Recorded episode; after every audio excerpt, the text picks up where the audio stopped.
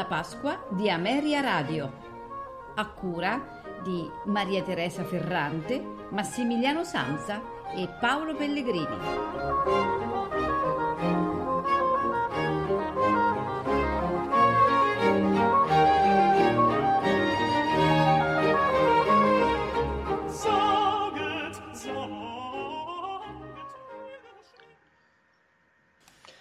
Eh, amici ascoltatori, buon pomeriggio. Eccoci, ripartiamo con una altra, l'ultima non stop di questa eh, settimana santa.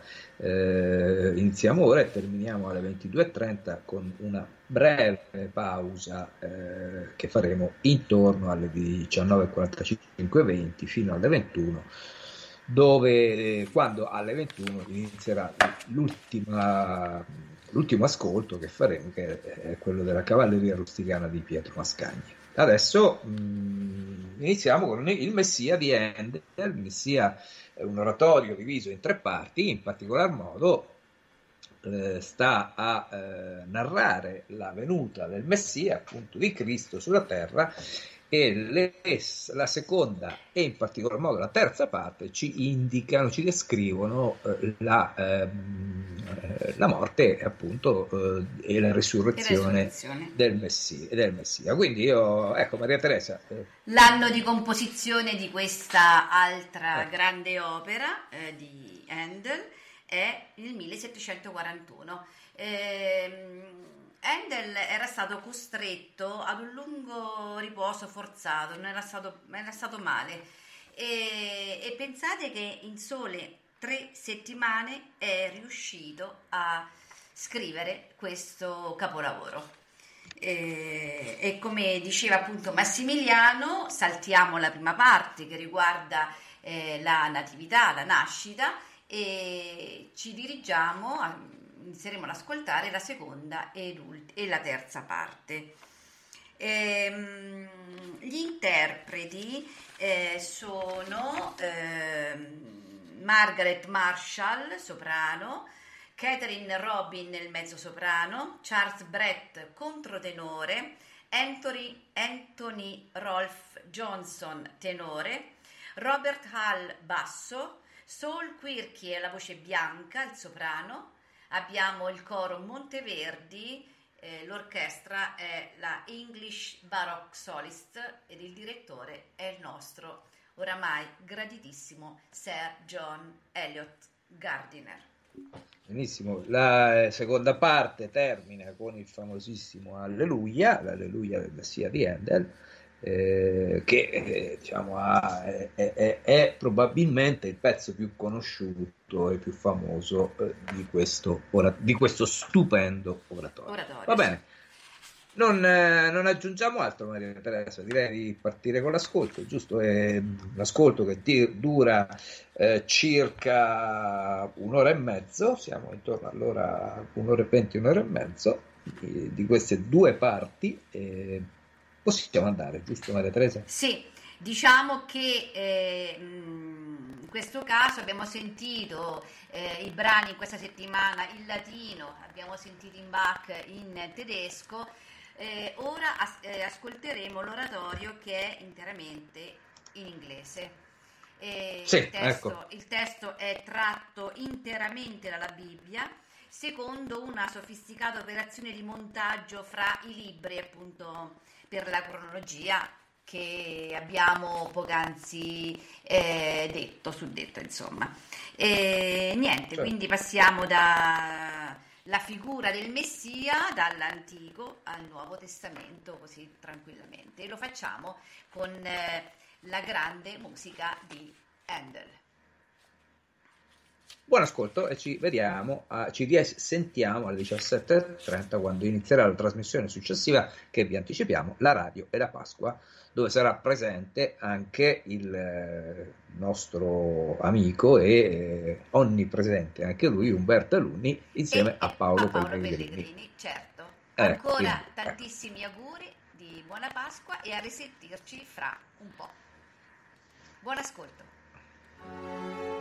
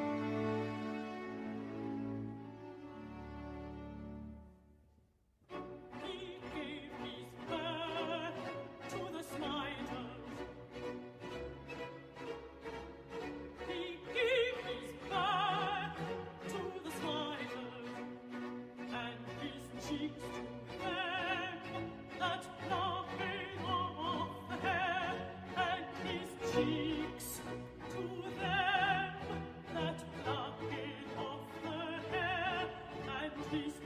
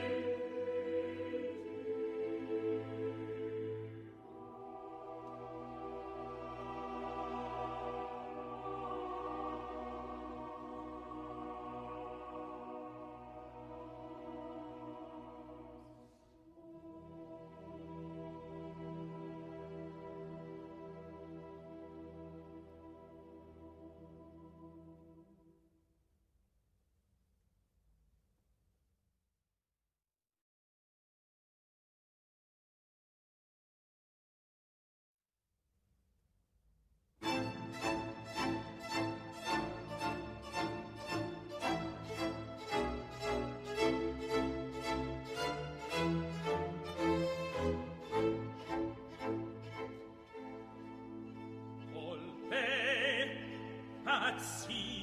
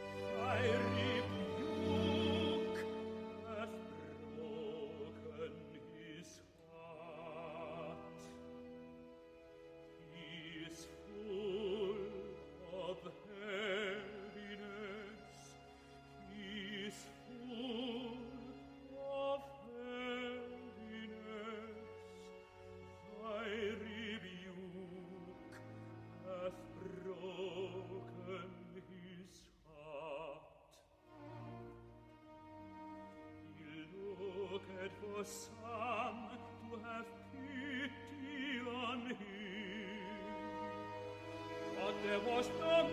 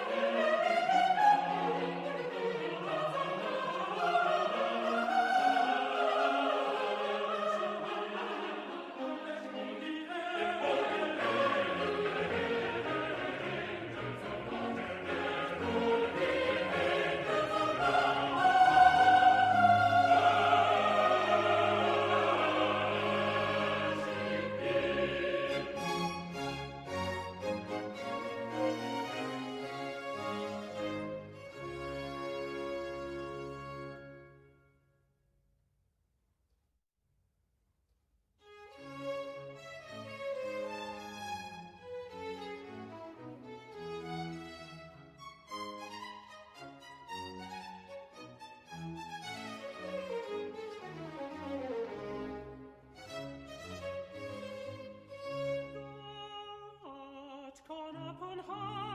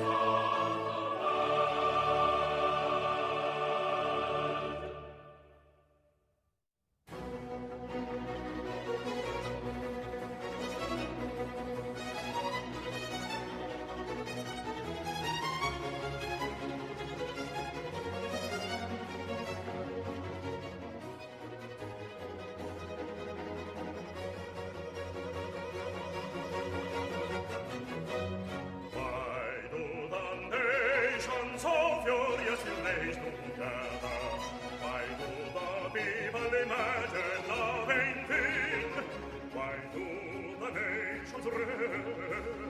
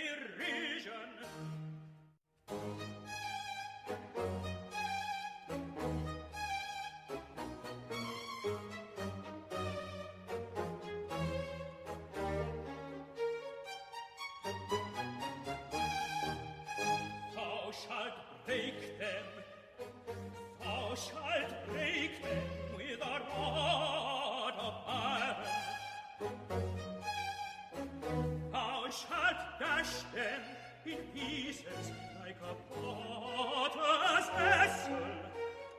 Thou shalt dash them in pieces, in pieces like a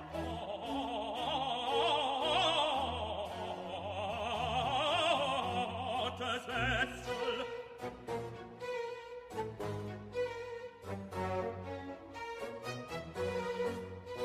Thou shalt break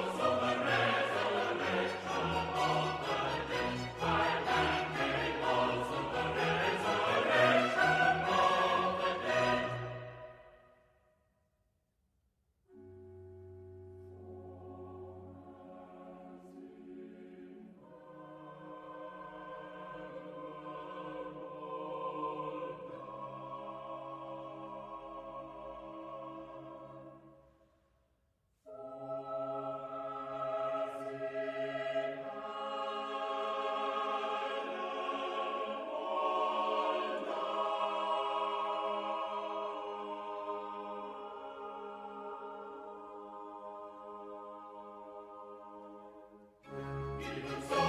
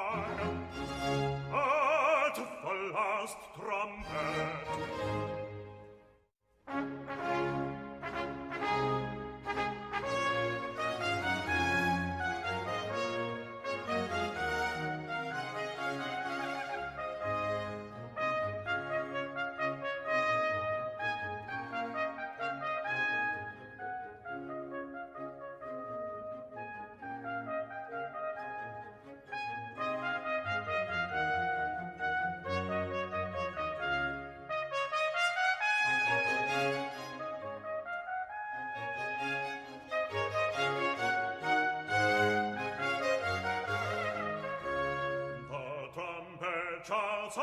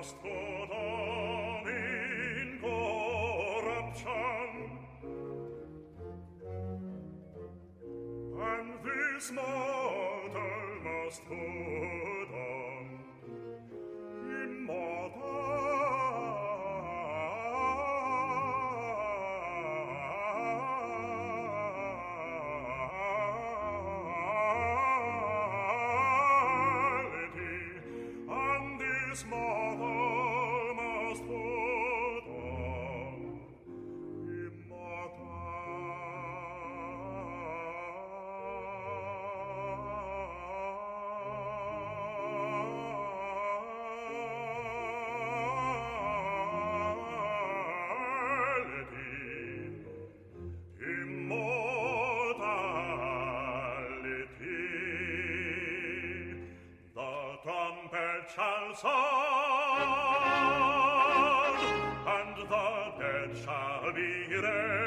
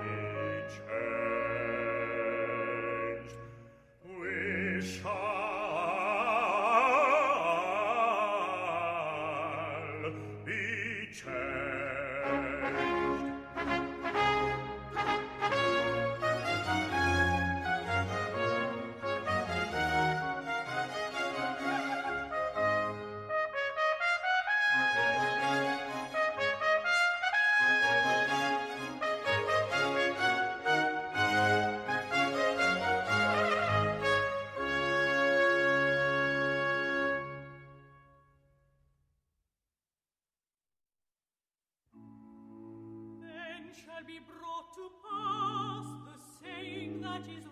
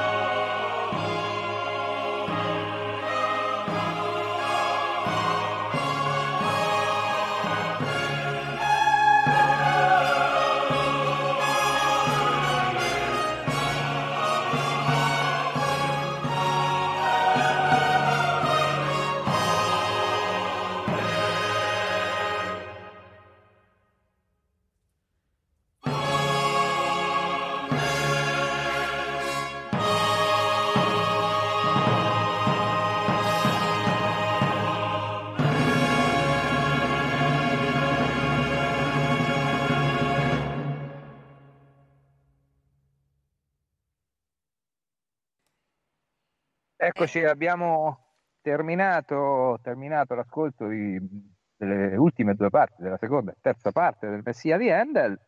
Eh, eccezionale Maria Teresa direi. Eh? Sì, sì, veramente grandissime pagine di musica. E ne abbiamo ascoltata tantissima in questa settimana, specialmente negli ultimi tre giorni, veramente della musica mh, bellissima. E, mh, non ci resta adesso, Massimiliano, che eh, proseguire il pomeriggio con eh, la rubrica Pasqua, la Pasqua in radio e quindi noi ci salutiamo e, sì, diamo, e diamo la linea. la linea a Paolo Pellegrini e Umberto Alunni. Buona serata a tutti. Buona noi ci sentiamo più tardi con io e Paolo Pellegrini e Maria Teresa per, un'altra, per proseguire questa lunga camminata eh, della, della, settimana santa. Ecco, insomma, usciremo dalla, dalla, prossima trasmissione, usciremo da quello che, che è la eh, musica della settimana santa. Comunque un buon ascolto a tutti adesso. Ciao Massimiliano. Ciao Maria Teresa.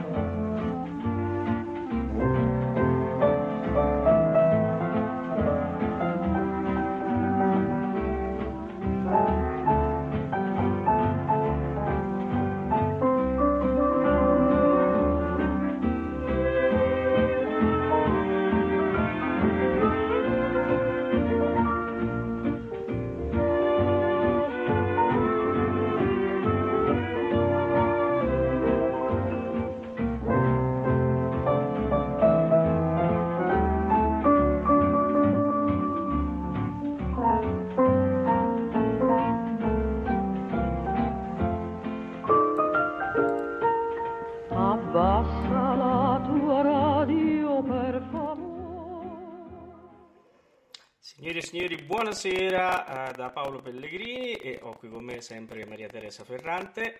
Eh, buonasera ancora a tutti. E, e, innanzitutto mi corre l'obbligo dopo diciamo, questi, tre giorni di ringraziare Massimiliano e Maria Teresa per l'impegno che hanno profuso in queste lunghe dirette che ci stanno accompagnando nel, nella settimana santa e quindi oggi nella, nella Pasqua. E, ehm, con della musica bellissima, con eh, degli interventi bellissimi, ricordo anche eh, l'intervento del professor Pier Giuseppe Arcangeli che ha diciamo, eh, onorato la nostra radio con una bellissima trasmissione sulla musica parali- paraliturgica. Ecco, adesso invece eh, ritorniamo, oh, andando sempre verso cose gioiose, a parlare della Pasqua in radio. Oh, allora, come si fa a presentare la Pasqua in radio? Chi potremmo invitare per parlare della Pasqua in radio? Eh, questo è il problema. Sicuramente grandi ospiti, e questa è una cosa che adesso vi accorgerete, e, e se siete d'accordo io andrei a far entrare il nostro ospite.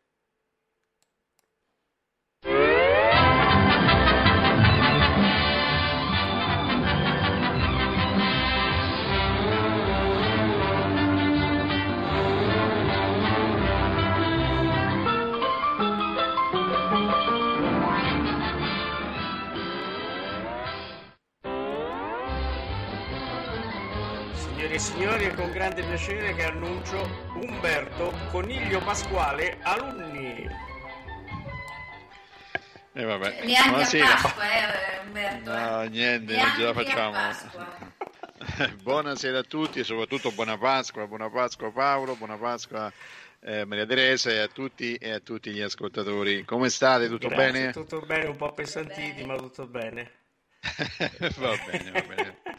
Tutto sommato, dai, fa parte, fa parte del gioco, su. Quindi eh, fa, parte, sì. fa, parte, veramente del Solo gioco. che è appena cominciato il gioco qui. è la cosa che preoccupa di più. Eh, vabbè, vabbè, dai. cercheremo poi domani cominceremo a smaltire, faremo quei soliti 30-40 km, diciamo, a piedi, no, eh, al giorno e quindi riusciremo a gestire le cose. Assolutamente sì.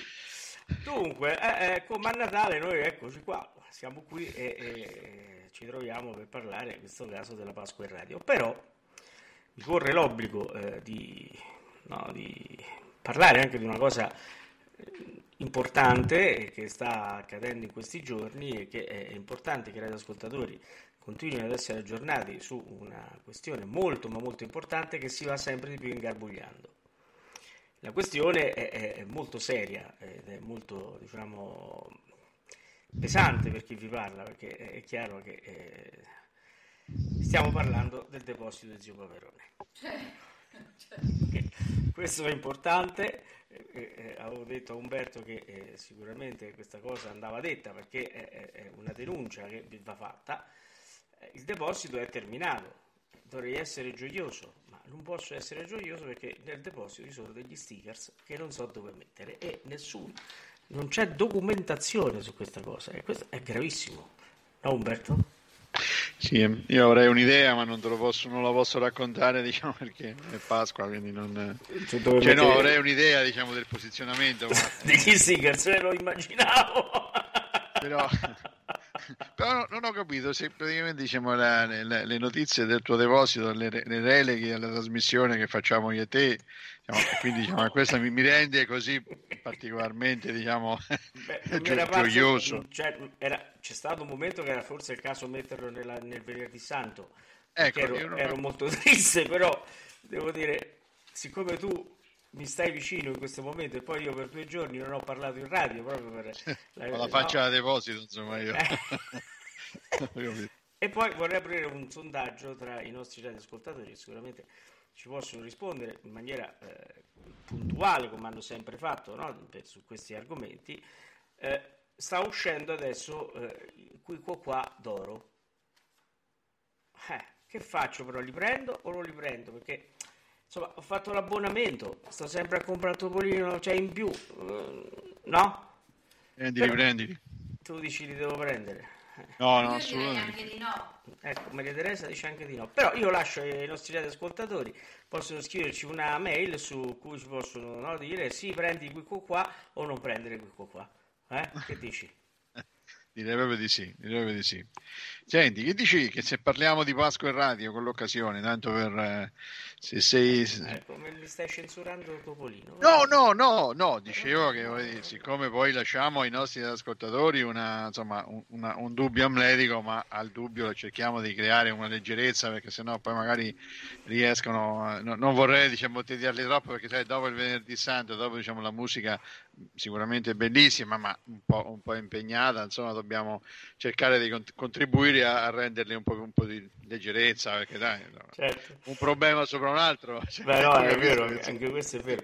Però diciamo, diciamo... che eh, eh, eh, tu basta che mi dici che mi stai vicino in questo momento. Sempre, vicinissimo. Ecco, Qualche eh, volta ti starei anche sopra, ma... No, eh... sì, so anche come. Senti, la vuoi sapere una notizia? Sì. Che tu come Coniglio Pasquale dovresti essere informato. Sto parlando col mio nuovo microfono fiammante da radio. Oh, bene, bene. Bene.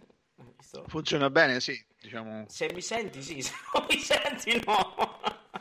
Onestamente ti sentivo anche ieri, quindi non... Però non dovresti sentire rumori di fondo perché è direzionale. C'ha l'anti-urto, c'ha tutto il comfort del caso. Ecco, però cioè, diciamo che forse non funziona come dovrebbe perché essendo le stesse stu- eh, cioè devo dire le stesse cose che...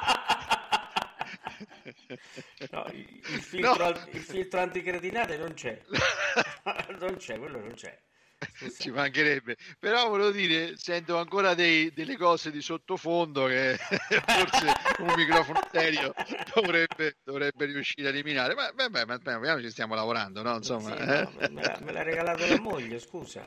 No, no, no, no, ma infatti, eh, ma probabilmente sai, forse dopo un po' de... è un po' come le macchine che va smazzato sicuramente, vedrai che piano piano si sistema. Non ti chiedo come. Ecco. dopo, gli no, stickers, vabbè, dopo gli stickers è meglio che evito. no, no, Anche perché è grosso, capito? no, non ne parliamo. Non ne parliamo. Forza, allora, su, parliamo della, della Pasqua in radio, avanti. Sì, no, no, ma eh, noi abbiamo pensato, diciamo così, di fare la stessa, un po' la stessa cosa che abbiamo fatto per Natale e cercare di, di ragionare un po' come eh, la radio in qualche modo ha portato avanti eh, il discorso della Pasqua. Eh, che cosa abbiamo fatto? Abbiamo scelto di ragionare eh, i primi 25 anni della, insomma, della, della, della radio eh, e quindi insomma, faremo così due, due chiacchiere per poter vedere quale tipo di evoluzione ha avuto nei palinsesti la, insomma, la, la, rappresentazione, la rappresentazione della Pasqua, ovviamente con, con, grande, con grande, sintesi per, per il tempo insomma, che, cercheremo di dedicarci ovviamente per dare un po' delle, delle, pastiglie, delle pastiglie, informative, no? non, non, vuole essere un trattato o una trattazione come si voglia. Certo. E, mh, mm, abbiamo scelto quindi primo, i primi 25 anni, quindi diciamo un quarto di secolo, eh, quindi faremo una, se sei d'accordo, no? una carrellata, una carrellata nel 25, nel 30, 35, 40, 45 e 50. No? Che cosa è successo? Come è stata rappresentata? Quali sono state diciamo, le caratterizzazioni eh, del palinsesto in radio eh, su, su, no? su, questo, su, questo, mondo che insomma è la, la Pasqua che eh, oltre ad essere una festività religiosa ma insomma abbranca anche tutta una, una, una componente insomma sociale, cioè, insomma, certo. non, è, non, è solo, eh, non, è, solo, esclusivamente una festa religiosa, anche se ovviamente ha matrice assolutamente, assolutamente religiosa. Certo. E quindi che cosa abbiamo fatto? Io ho, così, ho tirato giù, ovviamente mi aiuterò, mi aiuterò eh, della, della, rivista ufficiale della radio, no? perché, perché chiaramente la, la URI prima, la EIAR dopo, la RAI successivamente, eh, lavorano a quattro, a quattro mani eh, con la, il radio orario e il radio corriere poi. Certo. Quindi eh, il radio corriere che praticamente in qualche modo una, fino a un certo punto ha avuto una sorta di eh, insomma, quasi monopolio no? nella trattazione dei palinsesti della RAI e dell'EIAR, insomma, eh, è eh, quella, quell'elemento che poi riesce a caratterizzare, a dare valenza ad alcuni argomenti, a sfumarne altri, quindi aiuta tantissimo a capire quale potesse essere l'importanza o, o perlomeno quanto tipo, quanta importanza viene attribuita a determinati argomenti. Certo. Ecco, questo è un po', un po il discorso. Quindi partiamo dal 25. Sì, 25. Io devo dire così senza anticiparti che stavo scorrendo così un attimo le bellissime immagini che mi hai mandato e devo dire che giusto perché è l'anno, ma eh, hanno usato un po', hanno usato, al contrario, abbiamo usato noi, ma senza saperlo, la stessa diciamo struttura palinsesto che abbiamo usato noi, solo che loro l'hanno divisa a partire eh, no, con brani staccati, noi abbiamo fatto delle kermesse intere, e, però hanno usato la, la, stessa musica, cioè lo stesso tipo di musica, proprio eh, per esempio Bach, la, Aria della Passione che abbiamo mandato anche noi, eh, Verdi, la messa da, da Requiem, Mercatante con Giglio Candido. Devo dire che no, anche a quei tempi eh, ci si andava a mettere soprattutto no, in, in questo tipo di palinsesto che è quello che forse rappresenta un po' di più il momento.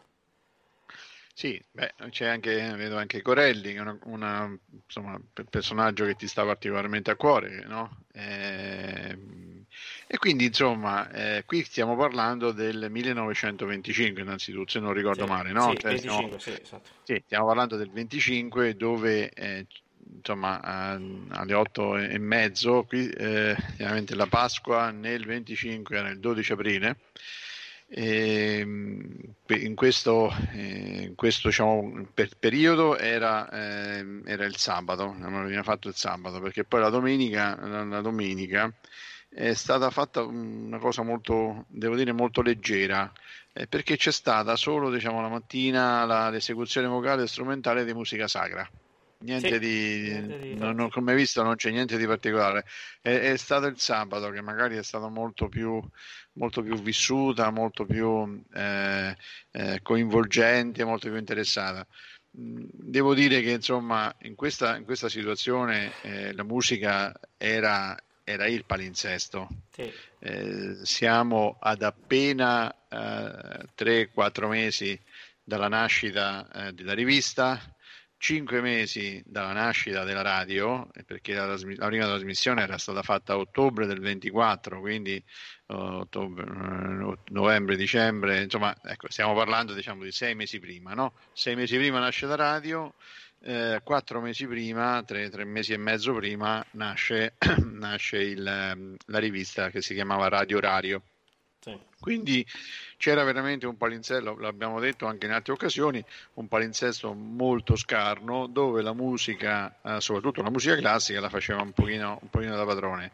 Si, si facevano più che altro eh, insomma, musiche dal, dal, vivo, insomma, quando, quando era diciamo, la, l'occasione, c'era l'orchestra della, dell'Eyar, che già, dell'Uri, Eyar, insomma, che già, che già funzionava e in altri casi chiaramente insomma, venivano eh, elaborati dei, insomma, dei sistemi con con, con, il disco, però era ancora abbastanza presto, era ancora abbastanza presto perché il meccanismo della registrazione non, non era così, eh, così, funzionale e quello che si faceva si faceva per così dire a mano. Sì.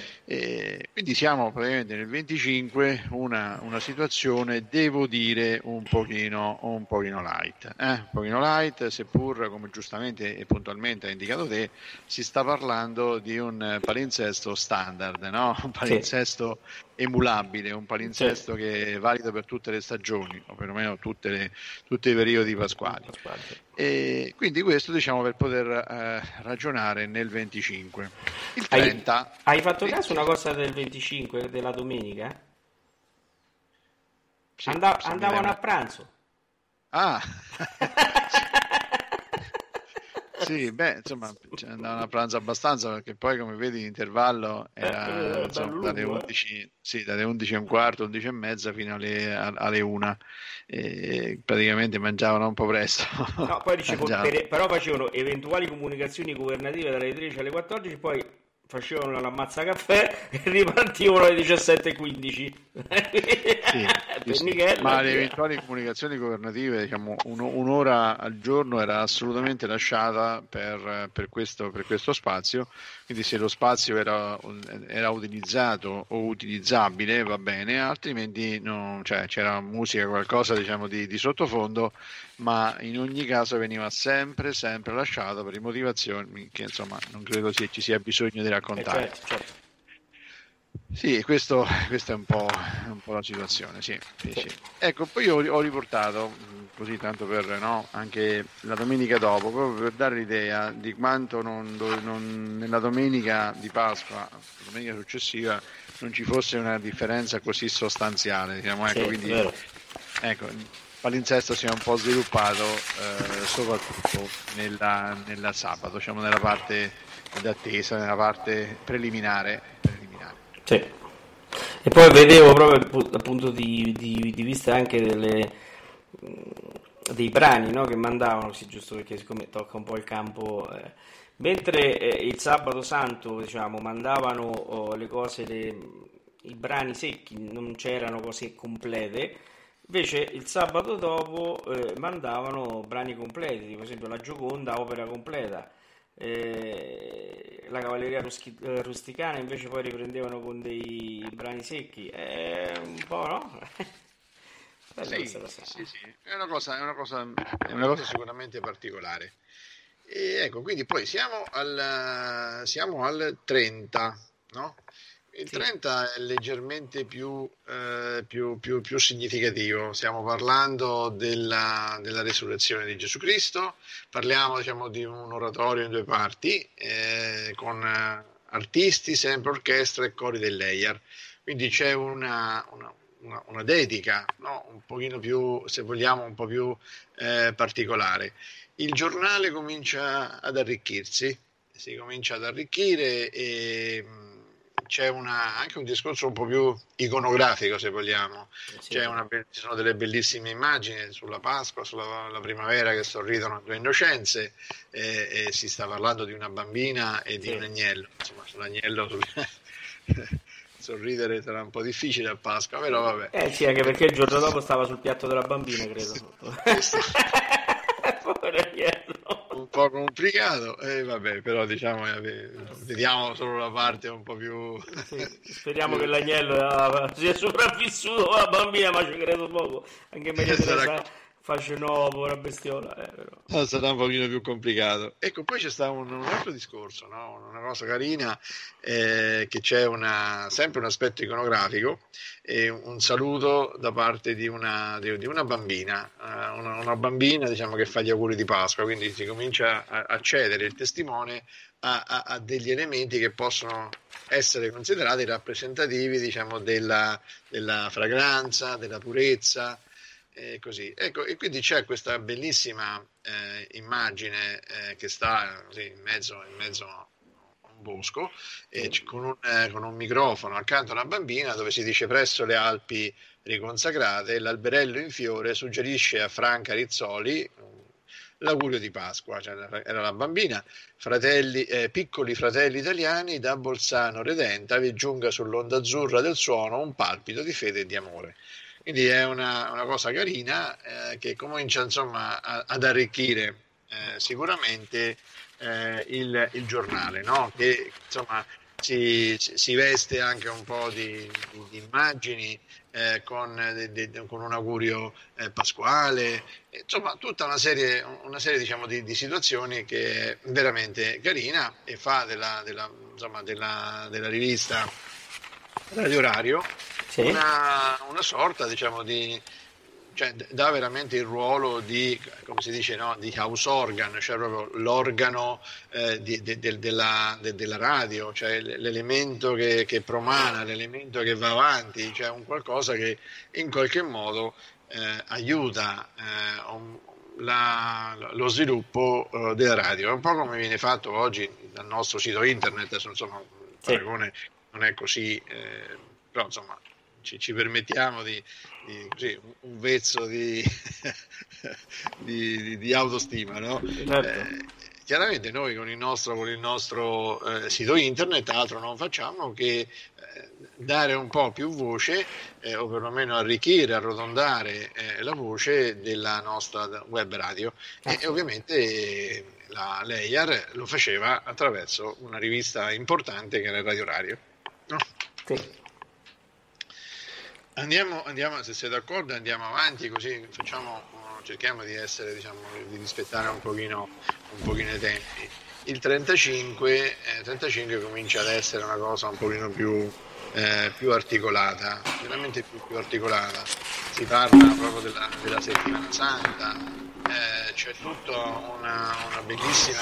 Vedo un bellissimo articolo eh, sulla passione secondo Giovanni, no, secondo Matteo. Matteo di Bach sì, questo è veramente un, ti dà l'idea diciamo, dell'arricchimento, del, degli approfondimenti e, e, poi se vedi la parte, cioè la, la parte successiva eh, ti, cerca di, di, prendere per mano, quando parla della settimana santa, prende un po' per mano eh, il radioascoltatore e lo porta attraverso eh, le, i vari programmi. Eh, tra i vari programmi, che insomma io ne ho colto uno che insomma a me sta così sta particolarmente a cuore perché l'ho, l'ho vissuto, l'ho, l'ho visto, l'ho, insomma, eh, in qualche modo me ne sono sentito eh, addosso anche la, la, la, bellezza, la profondità, che è eh, lo scoppio eh, del, del, carro fiorentino.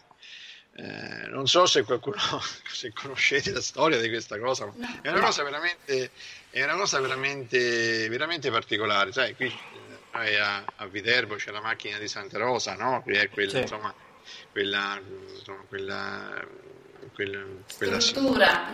La struttura che insomma, grazie. Ma ci mancherebbe, maestro. Andiamo bene qui. Cominciamo, maestro. Facciamo 2 a 1, mannaggia.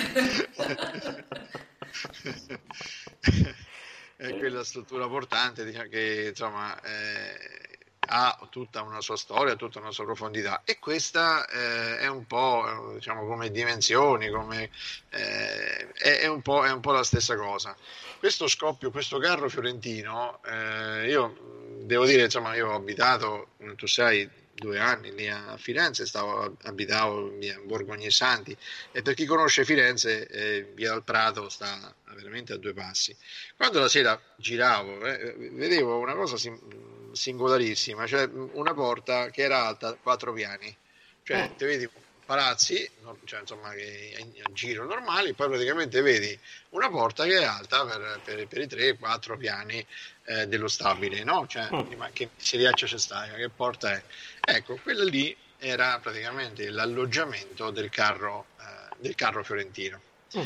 Eh, e questo eh, sostanzialmente il carro fiorentino, poi magari raccontiamo un secondo, ehm, e eh, veniva alloggiato lì, poi eh, il giorno di Pasqua veniva portato eh, davanti tra il Duomo e, insomma, e il Battistero e c'era diciamo, tutta una, una, rituale, un rituale molto, eh, così, molto particolare perché eh, ricorda praticamente eh, la, si, si, si, la, storia ha origine proprio dalle, dalle crociate, perché sembrerebbe che in qualche modo la famiglia dei pazzi, quella che poi i medici hanno sostanzialmente distrutto, abbia veramente contribuito a, a, conquistare, a conquistare, il Santo Sepolcro. Per poter eh, così eh, ringraziare eh, questa famiglia, la famiglia diciamo, ha, ha, preso uh, tre schegge del Santo Sepolcro, se le ha riportate a Firenze, quindi con una sorta, con una sorta di reliquia. No? E queste reliquie, questa diciamo, uh, ogni anno la famiglia De Pazzi assicurava una festa che era appunto diciamo, la, una sorta di, eh, di, di, di, fuoco sacro dove tutti i cittadini riportavano questo fuoco a casa, un po' come viene fatto da noi con la palma, con, il ramo d'uccello d'olivo. E il fuoco veniva generato dallo schiocco delle tre pietre.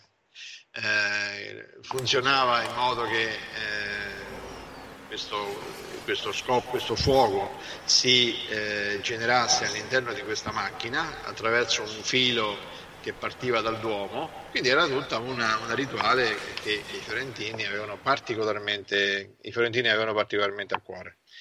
Quindi è, è veramente diciamo, una cosa molto singolare e la radio in, questa, in questo contesto nel 1935 gli ha dedicato un articolo stupendo, un articolo veramente bello e con delle, con delle foto di come poi la, la, la situazione si, si, si, sarebbe, si, sarebbe, evoluta. Quindi per dire ci si sta poi eh, un po' addentrando anche eh, all'interno delle tradizioni popolari, quindi diciamo Pasqua come elemento che eh, elabora meccanismi distributivi all'interno diciamo, delle, singole, delle singole regioni.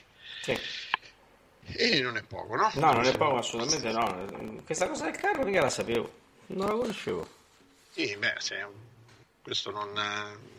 I fiorentini se ne fanno una ragione di questa tua non conoscenza, insomma, non credo ne abbiano così, eh, prov- siano così provati da questa tua insomma, non conoscenza. Però oggi saranno sicuramente più contenti. Insomma, Beh, eh. ecco, almeno l'ho fatti più contenti. Questa oggi. cosa avviene ancora?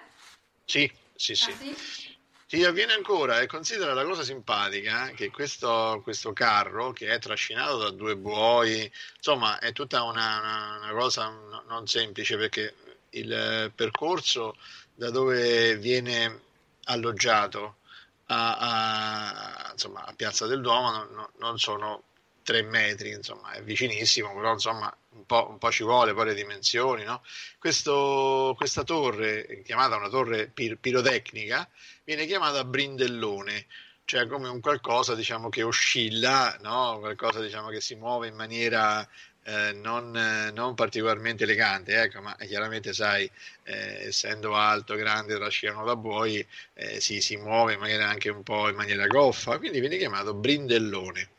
È una cosa carina, è una storia molto, molto bella, molto profonda, perché poi è, eh, c'è anche tutta una, una, una sorta di, mm, di, lascia e metti, perché i pazzi hanno avuto una loro eh, grandissima valenza fino a quando i medici non l'hanno stroncati, poi dopo che eh, dopo il Savonarola eccetera eccetera che i medici se ne sono insomma in qualche modo si sono ridimensionati ehm, i pazzi sono insomma, in qualche modo ritornati no, come, come, come, famiglia di una certa valenza e gli è stata restituita eh, restituito l'onore dell'organizzazione della festa. Ecco, oggi ovviamente tutto è, è in capo all'amministrazione comunale, però insomma stiamo parlando dal, da un po' prima del 1100, non stiamo parlando di ieri, no? quindi insomma sono tutte situazioni che hanno una loro profondità e la radio eh, in qualche modo ha avuto la, così, la, la, la capacità, l'intuito di poterne raccontare eh, alcuni, alcuni scorci. Eh no, la cosa interessante è che i medici hanno fatto fuori i pazzi. In effetti sì. è una cosa regolare, insomma, che un medico non si stemmi il pazzo, no? Beh, il medico dovrebbe curare i pazzi più Sì, vabbè, in questo caso eh, ai tempi era più, diciamo, la, la cura era un po' più, più drastica, però alla fine... sì, direi proprio di sì. Senti, un altro aspetto che ricordo, diciamo, nel 35, che è una cosa sì. che... Mh, noi come Umbri ci può sicuramente far piacere. Eh, si comincia a ragionare in maniera insomma, eh, commerciale delle uova pasquali della, della Perugina. Ah, Quindi la, la, insomma, la, eh, la, rivista fa, eh, dedica una, un, un ampio spazio alla alla Perugina c'è un bellissimo concorso poi ricordo che qualche tempo fa abbiamo parlato del concorso dei, dei quattro moschettieri no? già con il e... Saraceno no? Con il Saraceno ecco però insomma devo dire che, insomma, che eh, avevano iniziato a fare un po' tutta una serie di, eh, di, di, di, cosine da un punto di vista commerciale veramente, veramente interessanti e eh, la radio gli stava lanciando proprio un assist molto, molto forte. Um, altro aspetto promozionale che, che sottolineo, sempre eh, che riguarda un po' la radio, la Pasqua, la pubblicità all'interno della rivista, e che c'era diciamo, una, in occasione, eh, soprattutto in occasione della Pasqua, perché non, devo dire che non ho visto eh, altre, altre situazioni di questo tipo, una pubblicità, una pubblicità molto particolare, una pubblicità della uh, Lux Cristiana Radio. Eh, Lux Cristiana Radio eh, che cosa faceva? Face, era mh, specializzata in eh, forniture eh, cinematografiche per sale cattoliche e praticamente che cosa faceva? Vendeva degli apparecchi radiofonici creati per i cattolici che avevano, è una cosa certo, diciamo, ecco. è un target eh, un po' un altro, ma io ovviamente lo sottolineo e questa, questa eh, particolarità eh, innanzitutto sta nel nome, no? Eh, si chiamavano le Vox Eterea e Letizia, erano due, due tipologie di radio erano specialmente nati specialmente per ricevere i programmi religiosi ed educativi del mondo cattolico. Bene, oh. sostanzialmente avevano uh, questa peculiarità di poter eh, ascoltare o perlomeno eh, raccogliere più facilmente i segnali delle radio che, che avevano, erano di emanazione cattolica. Certo. Chiaramente diciamo, durante il periodo pasquale questo discorso poteva essere di, di, particolare, di particolare interesse. Questo è il 35, facciamo un salto nel 40 perché così almeno... No, sì, no, stavo vedendo, stavo vedendo la Colombina che torna indietro dopo aver scatenato l'inferno.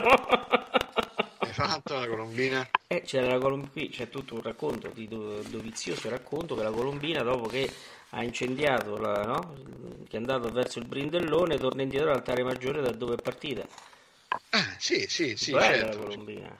Sì, è una cosa particolare, eh, ecco, ho dimenticato ma, di, di, dirlo perché eh, diciamo, gli anni, il tempo passa, eh, il meccanismo di accensione, il ecco. meccanismo di accensione era particolare perché la, partiva diciamo, appunto questa colombina, era, c'era un filo eh, legato tra il brindellone, eh, parte, era una specie di forno il brindellone all'interno, no? okay. eh, e eh, l'altare del, del, Duomo. Partiva questa colombina eh, infiammata e attraverso questo filo arrivava al brindellone, pre- faceva prendere fuoco, si prendeva, diciamo, ognuno prendeva il proprio, il proprio fuoco e si portava a casa e poi la colombina boom, ritornava. ritornava. sì, sì, eh. È una cosa molto particolare, devo dire che è molto sentita a, a Firenze e, e, a me, detto, quello che mi ha interessato, io sono per natura abbastanza molto, abbastanza curioso eh, l'aspetto delle dimensioni, no? eh, sì. cioè vedere con una porta che sembra, cioè, non lo so, eh, c'è presente quello del, dei, dei, dinosauri, no? Cioè, sì, sì. Eh, eh, quelle porte così Jurassic larghe, Park, sì. Eh, Jurassic Park, è una cosa del genere, però insomma mi fa piacere. C'è una bella foto su questo, sulle note che mi ha inviato, simpatico, della porta aperta. Sì, quella, eh, io abitavo, abitavo, lì vicino, ci passavo spesso la sera e quindi mi ha, mi ha particolarmente, particolarmente colpito. Bene, bene, adesso ovviamente dobbiamo dare ai nostri ascoltatori delle, così, delle informazioni, no? eh, magari un po', un po', generiche, di questo ci scusiamo, però eh, serviva proprio per poter dare un po' il senso eh, della, dell'attenzione che la radio stava dedicando eh, in questo, in, questo, momento. Alla... Ecco, come vedi, ecco, parlando delle, delle, dimensioni, arriva fino al secondo piano e mezzo, come hai visto, quasi, sì. quasi tre piani. Quasi. Tre piani. Bene, 40, parliamo del 40? Eh sì, perché poi qui cominciano le tue note, le parabole dei santi evangeli incisi, incise su dischi cetra. Bello questo. Parabole sì, con sì, commento. Sì, eh sì, vedi, qui ci siamo, stiamo parlando uh, 40, eh, siamo in piena guerra. Eh, però devo dire che la, la, radio non lesina, non risparmia eh, la logica del suo ruolo, che è quello anche di insomma, di doversi alimentare con, con la pubblicità, cercare di eh, evidenziare i prodotti che gli possono dare una mano per poter mandare avanti la baracca. No? Eh, certo. eh, allora, qui c'è eh, la vendita di dischi. No? E quindi la vendita di dischi, eh, i dischi, la Cetra era una casa particolarmente importante che non abbiamo incontrata in più di un'occasione e insomma i dischi Cetra erano veramente una, be- una bellissima, una bellissima eh, compagnia, per così dire, e c'erano queste parabole, vendevano queste parabole, ovviamente un discorso tematico, si sta parlando della Pasqua, no, la parabola dei servi, la parabola delle mine, insomma tutte quelle cose. C'era una parabola con, con il commento e una parabola senza, senza, commento, a seconda di quello che uno in qualche modo eh, gradiva. Ma un aspetto importante che io vorrei, vorrei insomma, sottolineare è la, la pubblicità, la pubblicità di una radio. Il Radio Corriere eh, inizia, cioè la, la, sua copertina inizia eh, con la pubblicità di una radio, una radio che è sì. famosissima, eh, è una radio molto molto comune, ma al tempo stesso molto bella e molto particolare. Qui parla di allietà della festa con un SV46. L'SV46 è una, è una macchina, una radio della Magna Dyne del 39 eh, che è stata commercializzata sotto una serie di punti di vista. Io credo abbia, io perlomeno ce l'ho, una ventina, 25. Come? Lo sappiamo. Perché ci abbiamo letto, non ci abbiamo letto una, una novella. Una novella? No, sì. su questa no. Sicuro? Non, eh, non insisto. Eh, però su questa no, su questa no e mi, mi, sembra di no perlomeno, non, eh, però eh, ci sono un, almeno una quindicina, venti di manifesti differenti come, come discorso. Eh, abbiamo letto delle, delle magneta in varie situazioni, per, per esempio la, la, la, figlia del padrone ah. che era diciamo quella macchina da terra, era la Magneta sì. S35 ma mm, di questo aspetto no, non ricordo, non mi sembra che ce ne però insomma adesso non è questo il problema, eh, ma questa era una bellissima radio, una bellissima radio che mi ripeto avrà almeno, almeno 20 differenti locandine. Mm. E, e, questa era una bellissima, così, è stata la Pasqua una bellissima occasione per, per commercializzarla. Devo dire, devo dire, che mentre per Natale abbiamo, trovato, abbiamo trovato tanti, ehm, tante radio eh, promozionali, nel senso che erano, state, che erano pubblicizzate a quel tempo, alla bisogna, e su Pasqua non ho trovato tante radio, cioè ho trovato questa e altre cose che magari sono meno, meno evidenti, meno importanti. Probabilmente non si è agganciata alla Pasqua il concetto di regalo, il concetto di eh, commerciale, diciamo, di, di, di, poter, di, potersi, eh, rinno, di poter rinnovare no, il proprio parco certo. elettrodomestici, elettrodomestici come sì, può essere per la radio, no? scusami, come può essere per il Natale. E quindi non c'era questa...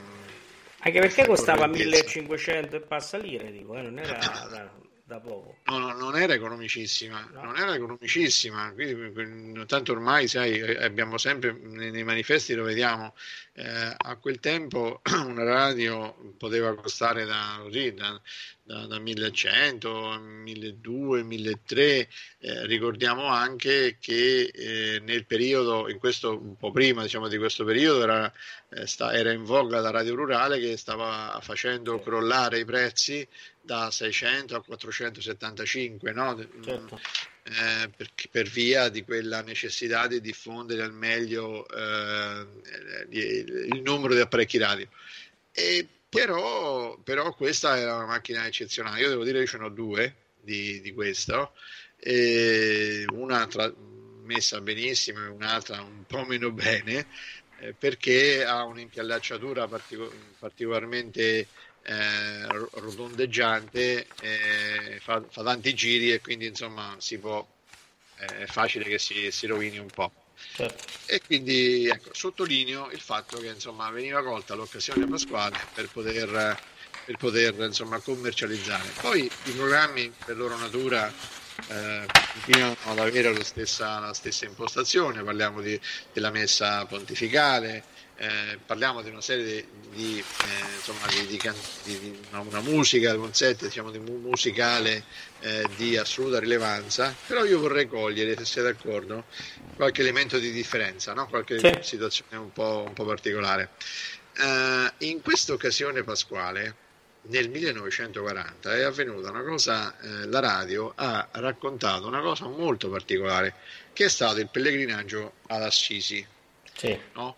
Eh, è stato diciamo, un racconto eh, molto, molto coinvolgente, come tutto, come tutto, è coinvolgente quello che riguarda la nostra, la nostra Assisi. No? Perché, insomma, e quindi che cosa è successo? È successo che la radio è andata diciamo, no, proprio eh, ad Assisi, hanno raccontato diciamo, eh, quello, che, quello, che, è successo e, e tra i cronisti ce n'era uno di eccezione, che era eh, Vittorio Veltroni, che era insomma, giornalista, uno scrittore eh, molto molto importante, importante diciamo eh, da solo, poi insomma, ha dato, insomma, stato, era, era il papà anche di Walter Veltroni, ma io credo che questo omaggi più il figlio che non il padre, ovviamente. No, cioè, assolutamente sì. Walter Veltroni è stato diciamo, un personaggio eh, radiofonico di assoluta, assoluta rilevanza e insomma eh, devo dire che ha fatto diciamo, delle grandissime delle grandissime cose, un po' sul livello di Ferretti eh, per quanto riguarda la, la, la, la parte sportiva. Insomma, no? certo. E ecco, insomma, è stato fatto questo, così, questo pellegrinaggio da Basilea Santa Chiara, eh, San Damiano, il convento delle Carisse, cioè tutto un, un percorso che è, è, stato assolutamente raccontato con eh, una dovizia di, eh, di particolari da eh, Vittorio, eh, Vittorio Veltroni e da un'altra bravissima cronista che, che si chiama Pia Moretti e è stato trasmesso il giorno di Pasqua alle otto e mezzo. Alle otto e mezzo, diciamo, da tutti i programmi. Sai, c'era l'emittente cioè, Milano, Napoli, Roma, ma questa occasione è stata, in questa occasione, alle otto e mezzo, tutti quanti i programmi nazionali trasmesso, hanno trasmesso questa, questa, questa, questo evento così sì. importante. Insomma, ecco. E devo dire che alla trasmissione hanno partecipato anche i cori della Basilica di San Francesco con eh, brani sacri inediti. E, insomma, è stato un pellegrinaggio particolarmente sentito, molto commosso e che ha incontrato il favore del, del pubblico. Siamo nel 40, Paolo e Maria Teresa, un periodo che insomma non, eh, no, no, no, non, stava facendo sconti a nessuno, no, assolutamente no. soprattutto emotivo. Sì. Bene, vogliamo andare avanti? Beh, direi che volevo solo sottolineare quello che tu hai accennato, no? Questi, la divisione in tre programmi, no? che poi dopo si trasforma in reti unificate, perché eh, c'era primo, secondo e terzo programma, no? che sì. eh, cominciava un po' a dare quello che poi è diventata la, la, la radio negli anni successivi, no? l'idea eh, del primo programma che eh, chiaramente qui era diviso in stazioni, no? Milano 1, eh, dopo invece è stata un'unificazione no? con diverse tipologie di argomentazioni che vengono trattate oggi nei tre canali radio Rai, insomma, questo è, è, è, stato anche qui un po' l'inizio di questa diversificazione probabilmente. No, ancora non c'era, però diciamo è partita da qui probabilmente la diversificazione che poi ha portato nell'evoluzione alla divisione proprio dei tre canali con argomentazioni oggi eh, diverse, tra cui ricordiamo il terzo canale che è dedicato soprattutto alla, alla cultura, no? Sì, c'è stata diciamo ovviamente la, la, la, prima grandissima evoluzione è stata il secondo canale eh, svariati anni prima perché, eh, perché chiaramente diciamo, con, la, con le, la, la, possibilità di un secondo canale c'è sempre la, dai sempre una possibilità, seppur minima, di scelta all'ascoltatore. No? E quindi questa diciamo, l'evoluzione, a mio avviso, è quando da un canale passi a due. Poi se da tre passi a cinque, a sei, cioè, eh, è tutto un, affinamento dell'evoluzione, no? ma magari lo schiocco di dita, se vuoi, è quando da un discorso assolutista eh, passi a una, una, possibilità di scelta, seppur limitata. Assolutamente sì. Eh, c'è un aspetto che quello che dici te poi viene ripreso in un secondo momento, perché noi siamo già primo, secondo e terzo programma, poi una volta ne possiamo anche parlare di questo, perché forse è un argomento interessante, ma appena dopo la guerra eh, i programmi hanno cambiato non palinsesto, hanno cambiato colore, nel senso che non c'era più primo, secondo e terzo programma, ma c'era rete rossa, rete azzurra, cioè, c'era capito una, una, sorta di colori diversi. Questo non me lo ricordavo. Sì, sì, sì, eh, no, è così. E poi dopo, appena dopo, diciamo, una volta che si è riorganizzato un po' il palinsesto, si è ritornato al primo, secondo, terzo, terzo programma. Cioè sostanzialmente appena dopo la guerra Maria Teresa eh, si parla di colori di, eh, di, di programmi, non, non, di numero di, come numero ordinato di programmi. È una cosa così. Sì, sì, sì, molto particolare. Eh.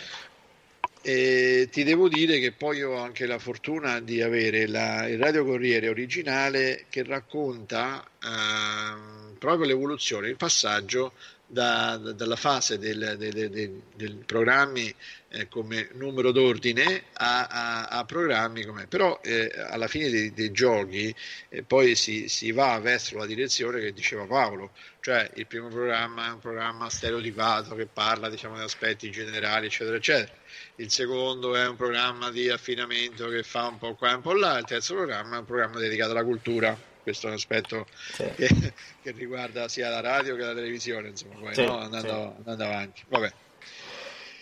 Andiamo al 45 diciamo, adesso, che dici? Andiamo al 45, io vado velocemente verso il 45 dove eh, diciamo, eh, si, si, comincia a dedicare eh, ampio spazio alla, alla radio, stiamo parlando eh, di una situazione un po', un po particolare della, della fine, della, insomma, della, fine della, seconda, della seconda guerra mondiale.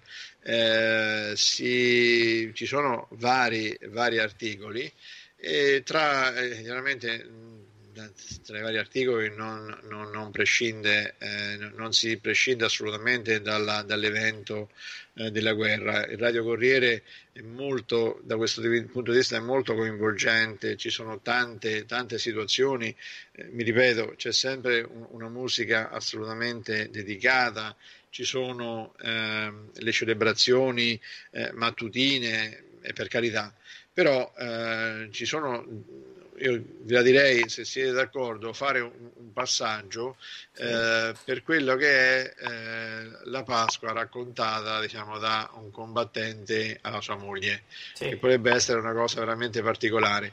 Ehm, non tralasciando quello che eh, poi insomma, eh, viene fatto, il riferimento che viene fatto alle celebrazioni, dove c'è una bellissima eh, immagine dove c'è il Papa che si reca al balcone di San Pietro sì. per rivolgere le, la parola ai fedeli e fa un po' una sintesi eh, dell'omelia no? e dice che il pontefice ha invitato il popolo a rinnegare l'impietà, l'interperanza e l'ingiustizia e a cercare di reintegrare e restaurare ovunque l'onestà e la libatezza dei costumi, particolarmente riguardo alla formazione di una gioventù pura.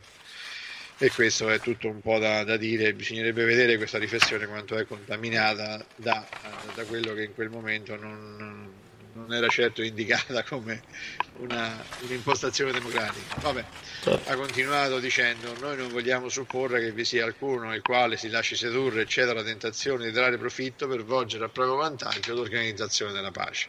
Questa era diciamo, una parte dell'omelia eh, raccontata dal, dal, Papa, un Papa molto, molto discusso eh, durante la seconda guerra mondiale che ha preso delle, eh, delle posizioni eh, ancora oggi assolutamente discutibili. Ritorniamo, ritorniamo, un secondo a noi, questo mi faceva piacere così poter eh, virgolettare questa cosa perché insomma è assolutamente, assolutamente importante. Ma se siete d'accordo possiamo fare eh, leggere due o tre pensieri di questa sì. lettera combattente alla moglie perché credo sia, possa essere interessante. Sì. La, la, moglie si chiamava Maria, diceva eh, Maria carissima, la tua ultima lettera mi ha dato un po' di pena per l'interrogazione smarrita che essa contiene. Che cosa faremo io e la bimba nel giorno di Pasqua, ancora senza di te, lontano, in pericolo, forse? Ecco, le parole che tenevi chiuse nel cuore, tu Assillo, te le scrivo ora. Qui, in prossimità della Pasqua, è proprio per il desiderio che è in me di dare al tuo spirito un po' di pace. Lo so, mia cara, che tu vedi altre famiglie in apparenza più serene, con gli uomini che tornano dal lavoro la sera, escono nei giorni di festa coi bambini per mano, la sposa a braccetto. So che tu pensi che la guerra per queste famiglie pesa meno. Tu hai maggior numero d'ansie, una più forte somma di responsabilità e la solitudine, così triste quando ad essere lontana è la persona amata.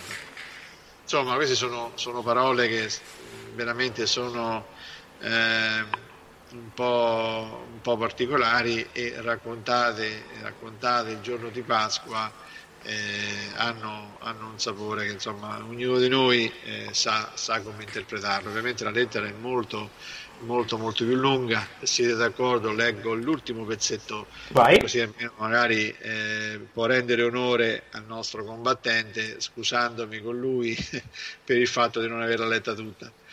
Eh, conclude dicendo: Non è vero, Maria, che noi siamo lontani. Lontani sono quelli che non si amano che hanno differenti opinioni, diversi ideali. Noi siamo uniti, un cuore solo, con un piccolo cuore chiuso nel mezzo, quello della nostra bimba. Vorrei che nel giorno di Pasqua voi sentiate il palpito leggero di un'ala bianca nella casa, il mio incessante pensiero per voi. Scrivimi, Maria, per dirmi che hai tutto capito che rimane ad aspettarmi forte e serena. Stringo a te e la bimba al cuore in un interminabile abbraccio. Tuo Gianni. Bello, bello, veramente una bellissima lettera che diciamo fa capire l'atmosfera di questo momento, insomma, in maniera molto affettuosa. No? Eh sì, direi, direi, proprio di sì, direi proprio di sì. No? Poi questa situazione, diciamo sempre per parlare di, eh, per parlare di, ehm, di, guerra e di soldati, di militari, c'è un bellissimo articolo eh, Pasqua in grigio-verde, sì. no? dove sostanzialmente fanno vedere un po' eh, la, la, la, situazione nella quale eh, versano i, i militari anche, anche il giorno di Pasqua e quindi dice eh, la Pasqua grigio-verde è quella che trascorrono i nostri soldati dell'arco, il primo reparto italiano schieriatosi con l'alleato sin dall'8 settembre 1943. Da allora essi combattono senza interruzione l'invasore, la quinta Pasqua di guerra li trova schierati contro il nemico. Quindi insomma sono tutti aspetti che meritano tutta la nostra, tutto il nostro rispetto e, e andiamo avanti perché insomma sono cose certo. un po' particolari che credo assolutamente sì. ciascuno, ciascuno di noi. Scendiamo velocemente a 50 così eh, no, eh, qui eh, nel, nel, 50 diciamo, si, si, cominciano ad arricchire notevolmente il palinsesto, si comincia a parlare di misteri dolorosi, rappresentazioni sacre più potenti, più volute, eh, però una cosa, una cosa, la devo raccontare, questo mi duole sì. perché sicuramente aprirà il varco a tante situazioni che auguro siano il più contenute possibili.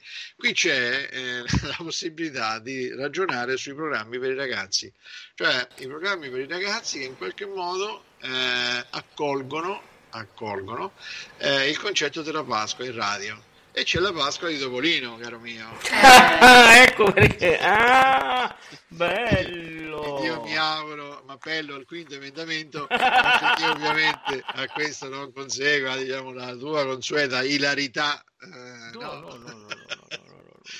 E no, seriamente, eh, questa, questa cosa è una cosa simpaticissima. Stiamo parlando diciamo, di una così. Ecco, guardate, stiamo parlando della rete azzurra. Se fate caso, sono a pagina 41, eh, diciamo, c'è praticamente quando si parla dei programmi per i ragazzi visita di Pasqua, c'è una radioscena di Giuseppe Fanciulli, giovedì ore 17, rete azzurra. Eh sì, È un po' la riflessione che facevo prima, no? Sì. E tra le tante cose c'è una radiofantasia di Nizza e Borbelli, quelli che fanno, hanno fatto il Corsaro Nero, che hanno fatto i Quattro Moschettieri, e parla della Pasqua di Topolino. È una cosa carinissima, perché anche in questo caso Topolino eh, viene preso eh, in mezzo e inserito in un contesto un po' eh, sopra, sopra le righe eh, è una cosa carina perché Topolino non ha bisogno di presentazioni, troppo note sono ormai le sue gesta e le sue peripezie. Topolino, pur essendo internazionale, ha una speciale simpatia per i piccoli del nostro paese. Ha pensato di venire a far loro una visita pasquale. Quindi questa è la parodia, certo. eh, inizia così. E, e, avremo così alla ribalta della radio questo spassoso e indiavolato personaggio e con lui saranno il servo martedì, la gallina coccodè eh, la cui nipote primavera è sempre malata a causa di un incantesimo fatto dal mago Tarlone. Ecco, insomma, eh, caro mio, hai, hai allora, ben da fare te. Eh? Allora, allora, non è colpa mia, ti avverto, non è colpa mia, eh? perché ti puoi rendere conto che non è colpa mia perché se leggi la chat non è colpa mia. Stai leggendo la chat? Certo, certo, certo. certo. Ah, qui, oh, siccome qui casca l'asino, L'importante è che ti caschi addosso. Però, perché... oh, oh, oh, Come dice la nostra vicepresidente Maria Federica, a cui facciamo gli auguri in diretta, eh, qui nasce una cosa. Quanto era già importante Topolino? Quindi, sì, sì. che io faccia il deposito, che io parli di Topolino in radio, non ho fatto una novità, ho solamente seguito le orme di eh, questa cosa che nasce già da lontano 50.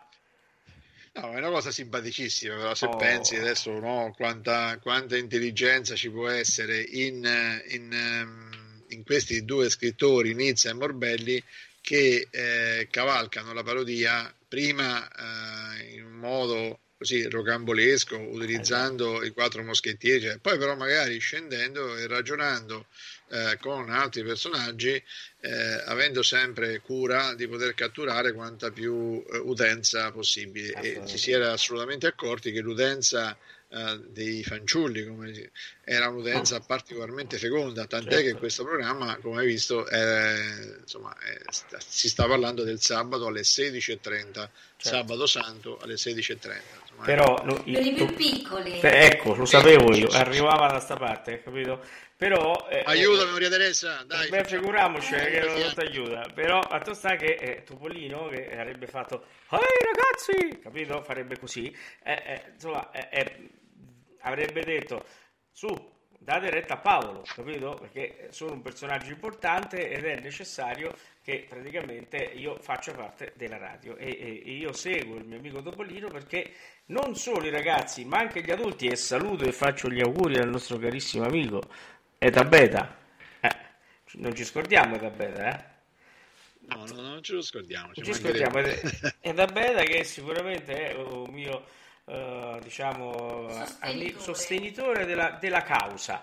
Io penso che sarebbe interessante con lui parlare di, di tutti i problemi che io sto diciamo, eviden- evidenziando, no? diciamo, evidenziando su, ecco, per esempio, scrivete qui, qua, qua, tutta questa questione è importante, insomma, no? Eh, certo. No, sono d'accordo e credo che sono problemi talmente importanti dove la mia presenza sarebbe assolutamente inutile e quindi io avrò cura di non, insomma, non disturbare diciamo, la, la, particolarità, la peculiarità e la magia del momento, se mi posso permettere. No, in effetti invece tu sei fondamentale perché eh, ti sei ripromesso di entrare nel mondo di Topolino, no?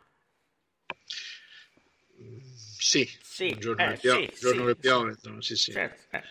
oh, una domanda che ti volevo fare, che è molto importante secondo me nella giornata di oggi, no?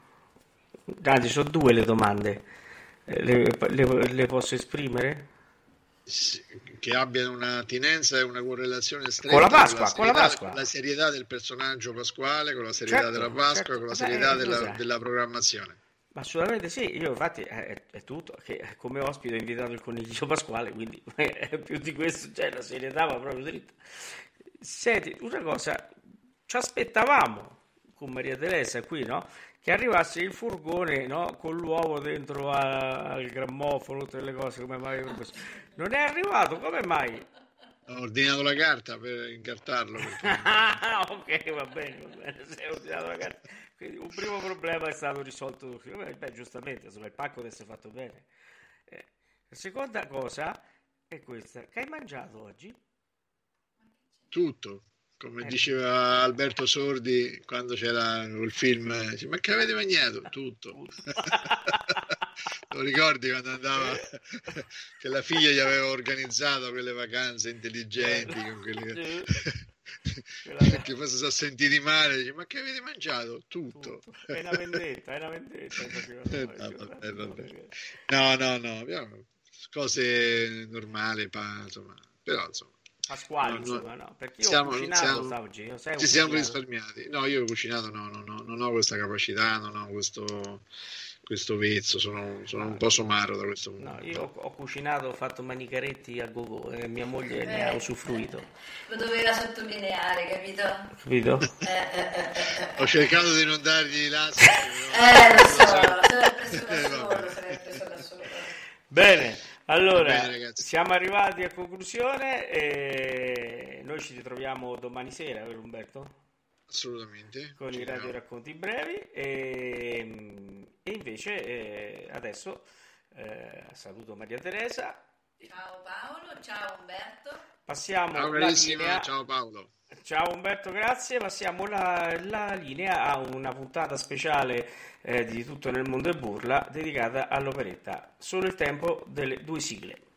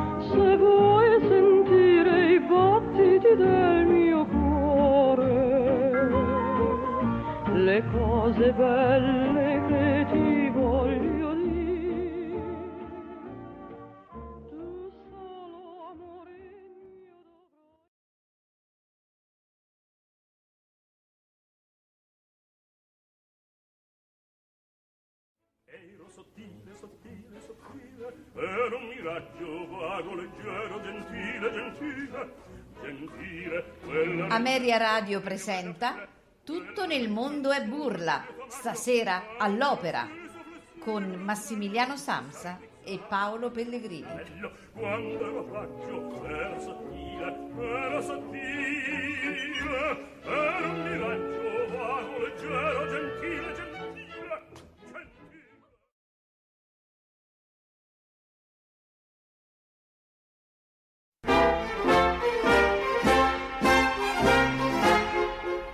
Ti sorride ancora la gioventù, chiodo scaccia chiodo tu tu.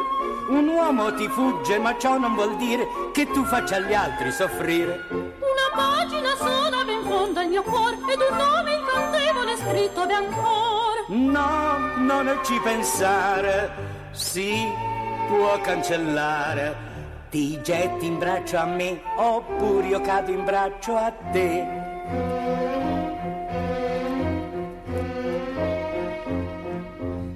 Bambolina, è l'ombra tua, l'amor mia piccina, la segui fugge ogni ora, se la fuggi ti segue allora, oh bambola questa è l'amore.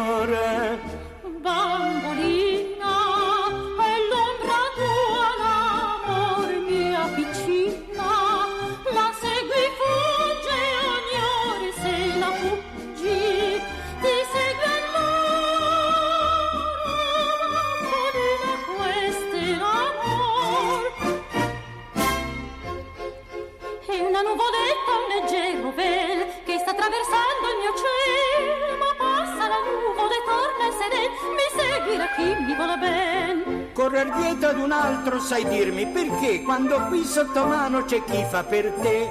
Troppo vuoi saper, spera e non voler che io ripeta a te quel che d'or dicesti a me.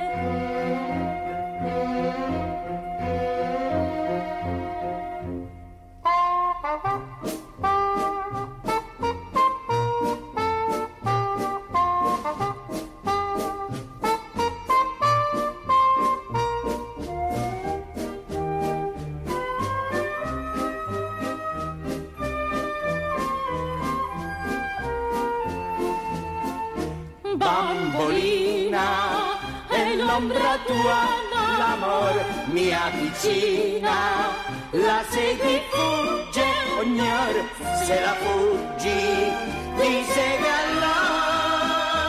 Oh bambolina, questo è l'amore. Eccoci qua, siamo ritornati in diretta, è ritornato Massimiliano.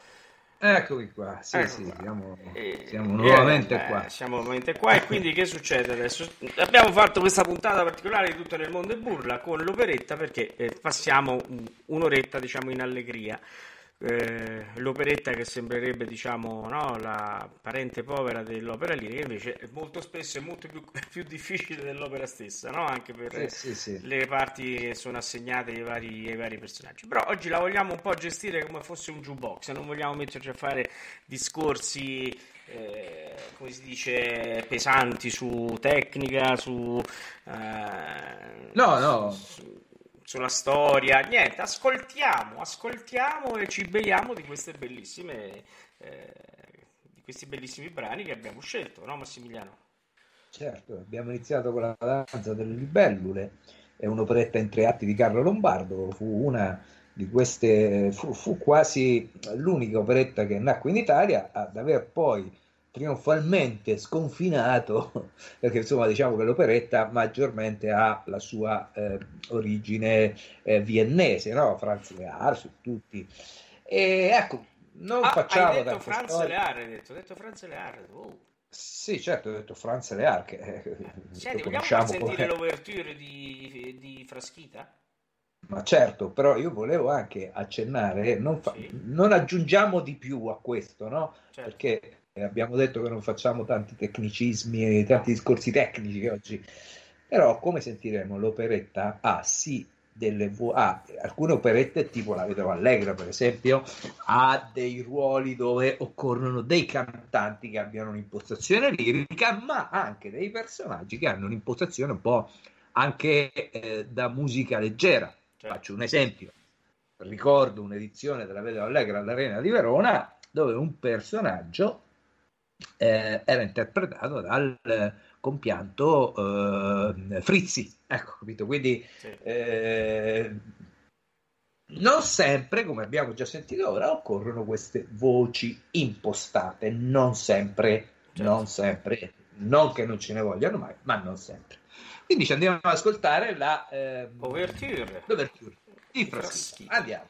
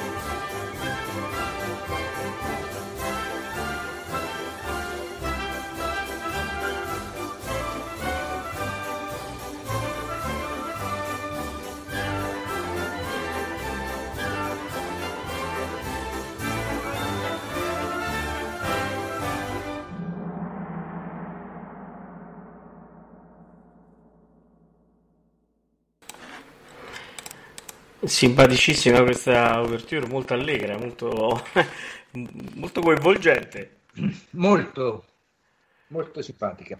molto simpatica, veramente simpatica. Eh, come dicevi Sì, tu... non, so, non so se mi senti Paolo. Sì, vai, vai, ti sento, ti sento. Sì, no, no, no, perché abbiamo di avere un attimino il problema di linea. Sì, c'è un po' un Eh, problema vabbè, di... prego, eh, ti ho interrotto. No, no, c'è un problema di linea sicuramente che sento che vai a scatti, però lo risolviamo adesso ehm, quando sempre mando di Fraschita o fanciulla all'imbrunir. Che dici?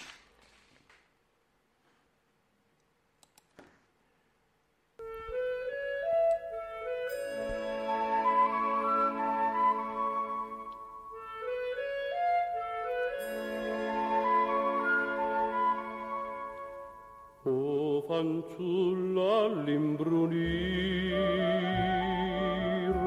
dimmi vuoi da me venir, io t'attenderò, non dir di no. Della mia casetta allor che nascosta in mezzo ai fior ormai tu ben sarai al mio cor ti stringerò e coi baci ti dirò del mio grande amor il folle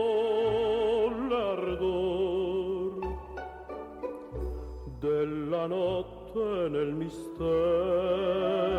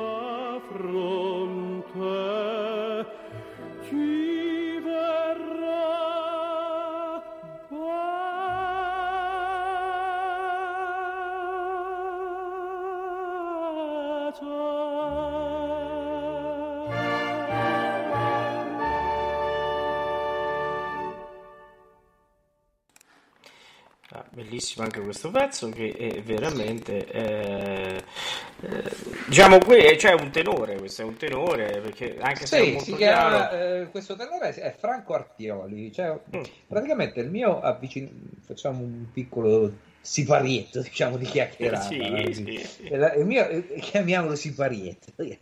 Eh, la- la mia- il mio eh, diciamo, incontro con l'operetta eh, fu con un disco eh, che trovai in casa quando ero ragazzino, no? ascoltavo l'opera, poi ho visto questa operetta c'era questo disco che si chiamava, mi sembra appunto Viva l'operetta, dove all'interno c'erano molti, era, era un, un LP di una ampia raccolta, dove all'interno appunto c'erano un sacco di aree di operetta dove a cantare erano, c'era Franco Artioli, principalmente Franco Artioli, che, cioè, eh, che era la voce tenorile, eh, poi c'era eh, Navarrini, Navarrini, che era invece la voce che abbiamo ascoltato nel primo, eh, nel primo bia- brano, la voce eh, più canzonettistica per così dire, e poi c'era l'Artioli che era il soprano che, eh, che cantava appunto queste.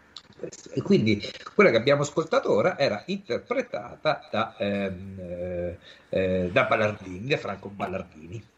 Oh, invece io per i prossimi due brani che manderemo eh, il- ho avuto l'incontro televisivo perché se ti ricordi eh, negli anni 70 Eh sì, eh, eh, Nonò mi Nanette ricordo, mi ricordo. la Elisabetta Viviani. Elisabetta Viviani con eh. Gianrico Tedeschi e c'era anche Tony Renis, te lo ricordi? Migreni, certo, Elisabetta Viviani, che all'epoca era una mm, showgirl famosissima anche perché era la compagna di Gianni Rivera, no? Cioè, e tutti innamorati di, di Elisabetta Viviani, infatti. Di Elisabetta Viviani, che era Eh. una ragazza, assolutamente. Quindi il nonno Nanette di Elisabetta Viviani, forse Eh, ascoltiamo, no? ascoltiamo un po', non lo so.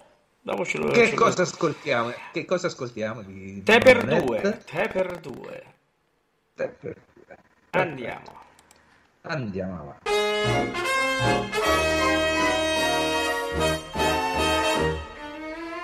Tu con me, io sol con te, un angolino per il te, più dolce cosa al mondo, no, no, non c'è. Dirti sognando le cose più belle, sognare guardando due azzurre pupille che senza parlare mi dicano tanto amore. Col pensier vagar lontan, restar vicin, le mani in mano ad aspettar i sogni del domani.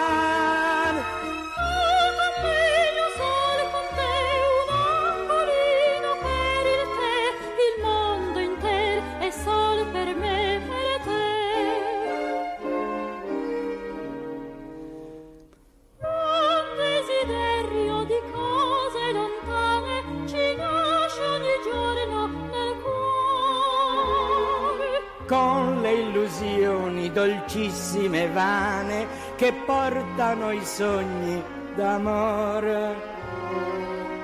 Il desiderio più grande che il cuore mi prende, tu sai qual è? Qual è?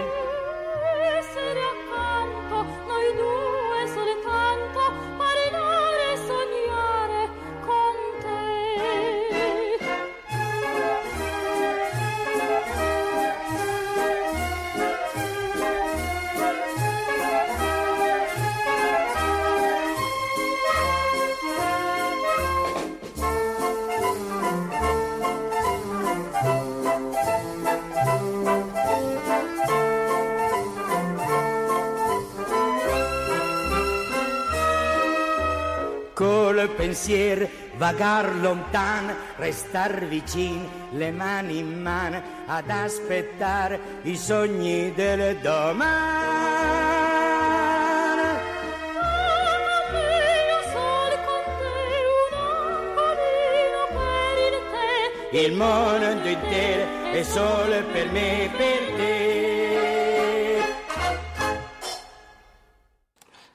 Come avete potuto sentire, non era Elisabetta Viviani, no, Massimiliano? Non era Elisabetta Viviani, eh, ma era Sandra Ballinari. Eh, Sandra Ballinari eh, che fa appunto parte, è il soprano di questo trio, eh, di questa raccolta di operette di cui parlavo prima, no? quella che mi ha fatto avvicinare anche un po' all'operetta. Non, eh, non mi ha fatto scaturire una grandissima passione, però ecco, tutti questi motivetti così simpatici eh, sono impressi nella mia mente proprio perché facevano parte di questa raccolta. Il trio che interpretava eh, questi, queste arie, duetti d'operetta erano Sandra Ballinari che abbiamo ascoltato adesso, ma il più famoso era l'altro che abbiamo ascoltato, il caratterista, diciamo, eh, Nuto Navarrini, Nuto Navarrini che appunto, come dicevo, non ha una voce tenorile neanche, da- cioè non ha una voce, diciamo, è più un, eh, un, un attore, ecco, infatti, Ah la sì, un caratterista, stata- infatti.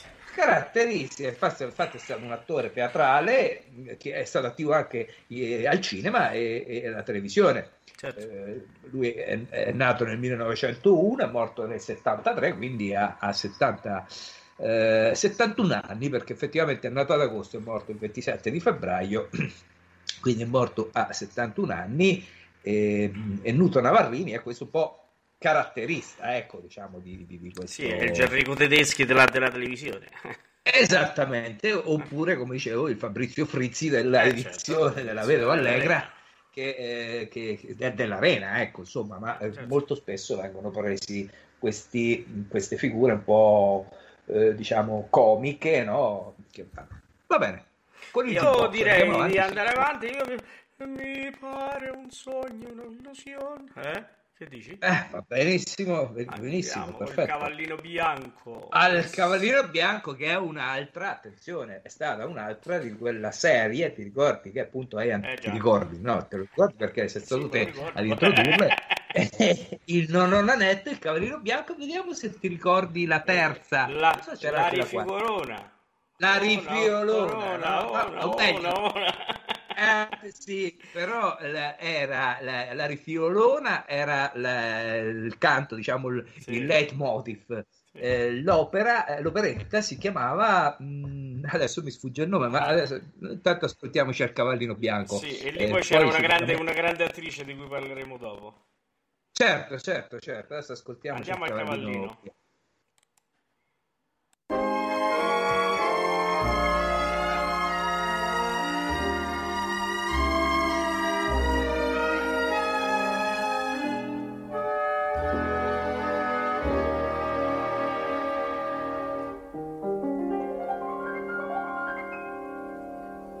Ma perché se sto vicino a te mi sento il cuore intenerire?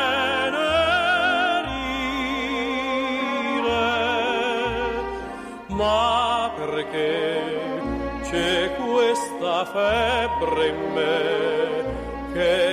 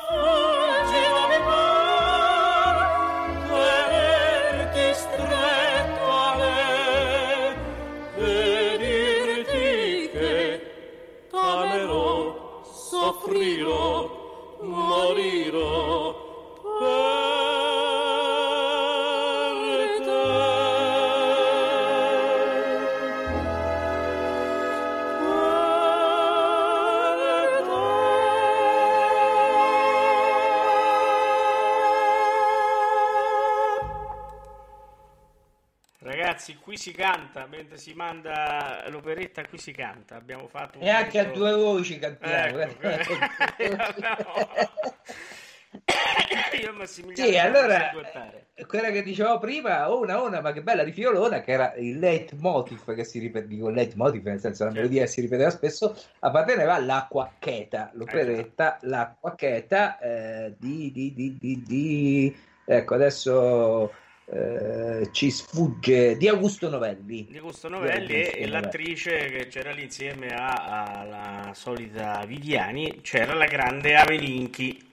La grande Avelinchi, sì, a parte no, Augusto Novelli è probabilmente stato colui che ha scritto il libretto, o meglio la commedia, poi è stata messa, è stata messa in musica, magari dopo vi faremo anche, vi daremo anche ulteriori informazioni sulla Esatto, faccenda. E io mi ricordo sì. che, mi ricordo che, se- se- che furono trasmesse dalla RAI negli anni 70 il sabato sera, ovviamente, Eh già, quando eh una, bella- una bellissima televisione, molto, molto più, po- molto più povera, nel senso eh, rispetto ad oggi, povera nel senso di proposta, no? Perché il sabato sera o c'era quello, c'era la freccettina che ti indicava che sul secondo canale cominciava un altro programma. Eh. Però qualitativamente venivano proposte delle cose veramente interessanti, delle cose prodotte dalla RAI che purtroppo oggi riusciamo a vedere solo in Te che Te che Te oppure in Rai Storia quando mandano delle- dei revival appunto dall'archivio, dall'archivio Rai. Oh, devo dire che ho detto un'imprecisione. Era la Goggi, Daniela Goggi eh, nella, nell'acqua cheta alla Rai, non era la Esatto, Avelinchi. infatti mi sembrava strano perché credo che la Elisabetta Viviani abbia fatto solo Non ho Nanette, Sì. Eh, mentre al Cavallino Bianco c'era tedeschi, forse era Cavallino Bianco, non lo so. Eh, comunque erano tre cast differenti e la Elisabetta Viviani era solo nella non Nanette. E diciamo che comunque la cosa mi faceva arrabbiare perché, la, perché lo facevano a puntate proprio sul più bello come le classiche, le classiche telenovele staccavano tutto. Oh, certo, certo. Devo dire che in questo momento si è completato il quadro di tutto nel mondo del burla. Abbiamo le nostre fedelissime ascoltatrici che ci seguono anche oggi e eh, che ci fanno la buona, la buona, Pasqua e noi ricambiamo eh, con tutto il cuore questo loro augurio e so che c'è qualcuno che ci sta ascoltando mentre cucina. Avrei piacere di sapere che cosa cucina per domani perché semmai, siccome eh, è anche parente, scendo. Beh, basta che ce lo comunica in chat e siamo... Sì, se in chat ci, ci mette il menu eh, noi andiamo, insomma. Certo. Io, il direttore, tutti andiamo, quindi non è un problema.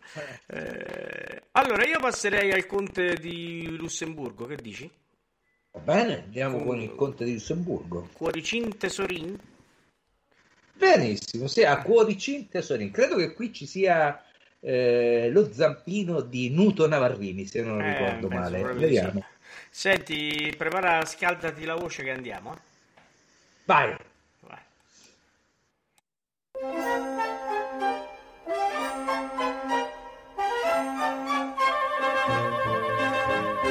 Con amor guarda a me. Adagì, signorin. Dico ancor piaccio a te.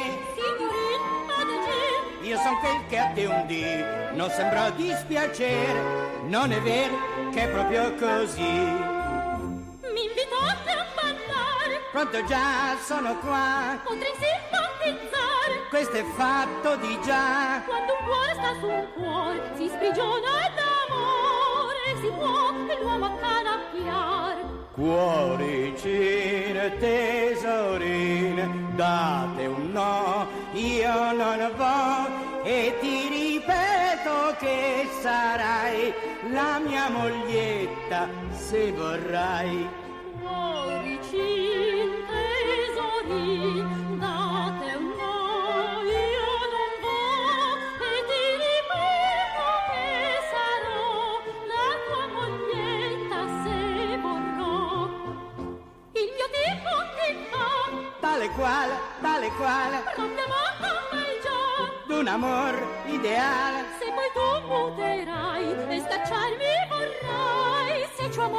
io ti dico no. No, un agnello io sono. Ciò sta ben, ciò sta ben. Notte e giorno son buono. Anche ciò mi conviene. Accordati or ci siamo e sposarci possiamo. Splende in cielo la luna di miele. Cuoricin,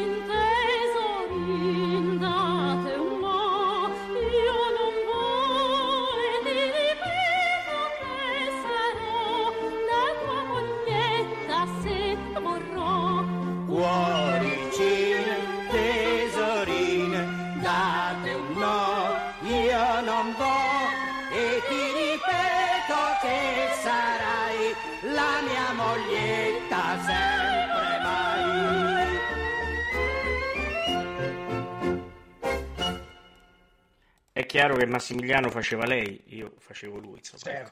Certo. Eh, oh, allora, abbiamo notizie. Non, non è che lui sia questo gran bocione, però. Beh, però quantomeno, insomma, almeno stavo nel ruolo. certo. Comunque erano, come eh, ormai li riconoscete, Nuto Navarrini e Sandra Ballinari, eh, delle quali non, non, riusciamo a trovare moltissimi. Cioè, non, Sandra Ballinari eh, non riusciamo a trovare moltissime notizie. Nuto Navarrini si trovano abbastanza notizie un po' in tutto in rete, ecco, insomma. Prego. Allora, belle notizie arrivano dalla chat. Allora, vuoi sapere il menu? Menu, sentiamo il menu. Allora, mentre c'è una nostra ascoltatrice che spella le salsicce che domani verranno giustiziate con pizza di formaggio, la nostra invece ascoltatrice che cucina sta eh, preparando gli spiedini di ovino e patata arrosto e frittata di erbette. Bene, domani scendo. Ecco, ecco, la famosa frittata pasqualina. No? Devo solo sentire se il direttore vuole venire con me, ma se il direttore vuole venire con me penso che eh, dopo non ce ne sarà più per nessuno. Bene, ehm, Adesso voglio vedere se le nostre ascoltatrici riconoscono questa cantante. Che dici Massimiliano? Eh sì, insomma, adesso, adesso andiamo un pochino un po' sul, non sul serio, perché non è No, che certo. stiamo, abbiamo scherzato, non è che altri sono... Andiamo su un pochino più sull'impegnativo, ecco, diciamo, Assolutamente sì.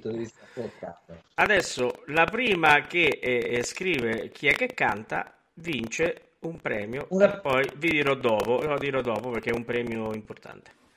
Una pizza con il formaggio. No, magari è più, è più importante. ah, più importante. Allora, si va. Chiaramente canta un pezzo della Vedova Allegra, eh? Un famosissimo brano. Eh, già.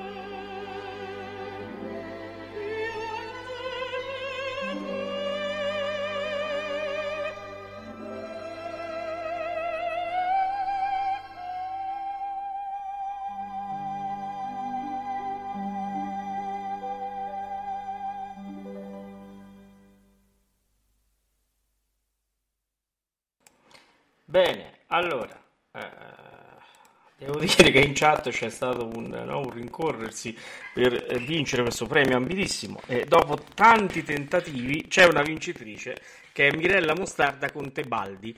Infatti era la Renata Nazionale e, e Eh, sì. il premio, eh, adesso ve lo dico, che è offerto gentilmente eh, dal mio papà, lo offriva sempre, che oggi, oggi non c'è più, il famoso fiasco d'olio, eh, questo lo offriva sempre il, mio papà, eh, chi parla, eh, chi ci sta ascoltando se lo ricorda molto bene, dai, il fiasco d'olio e un bicchiere d'acqua, questi erano i due premi ambiti che offriva papà. Colgo l'occasione Pasqua per mandare un saluto al mio papà, alla mia mamma e a tutti i papà e alle mamme che non ci sono più.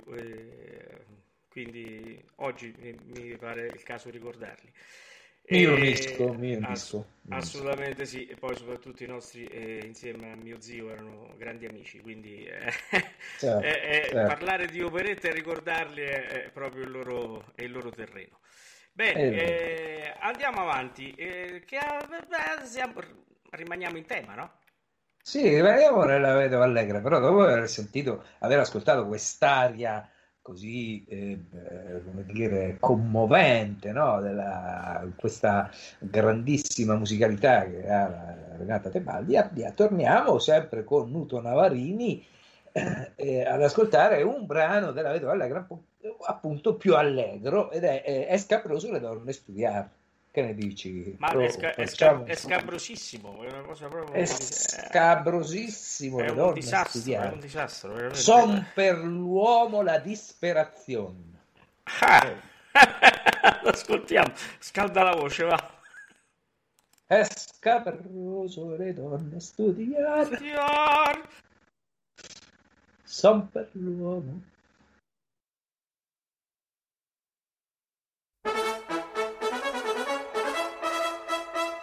Con le donne, con le donne, Come agire? state a udire, uno modo e l'altro no, non vi regola perciò. Per avere Dalle donne, fedeltà che si fa, è una scienza inesplorata e non esiste mai alcun. Vuole essere una ossequiata, sì così, così, così. è sempre, sempre accarezzata. Sì, così, così, così. Un'altra poi va comandata. Sì, così, così, così. Un'altra poi va stuzzicata. Sì, così, così, così. Vuole una terza essere baciata. La quarta farda indiavolata. Sì, così, così, così. E vuol ballar da forsennata. Sì,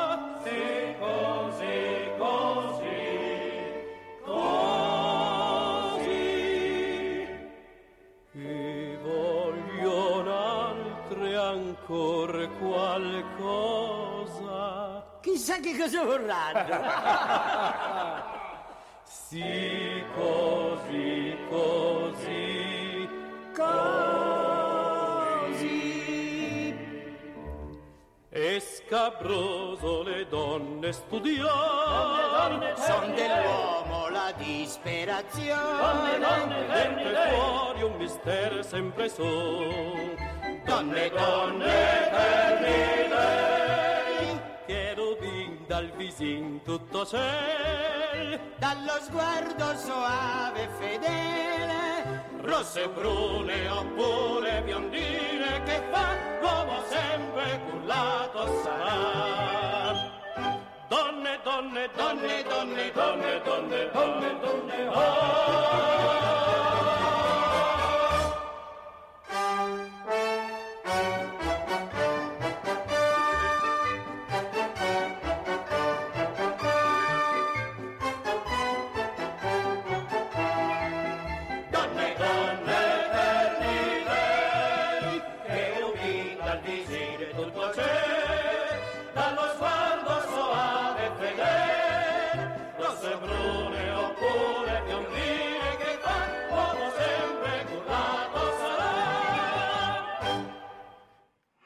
Accidenti, non avete sentito, ma in Massimiliano abbiamo fatto certi acuti.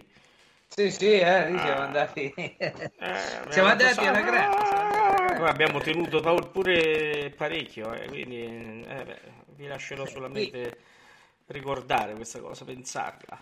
Eh? Certo, qui ancora Franco Artioli e Nuto Navarini con coro, con coro. Interessante, interessante, bello, bello da ascoltare. Cosa vogliamo, con cosa Boh. vogliamo proseguire?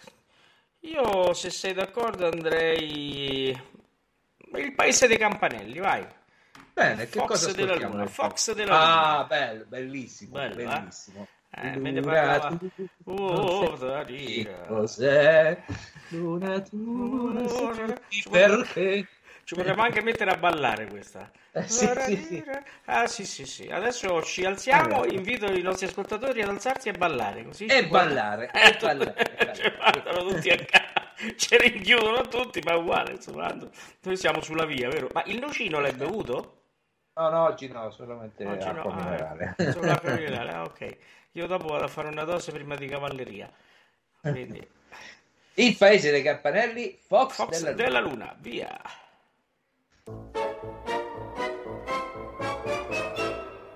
Luna, tu non sai dirmi cos'è. Luna, tu non vuoi dirmi il perché.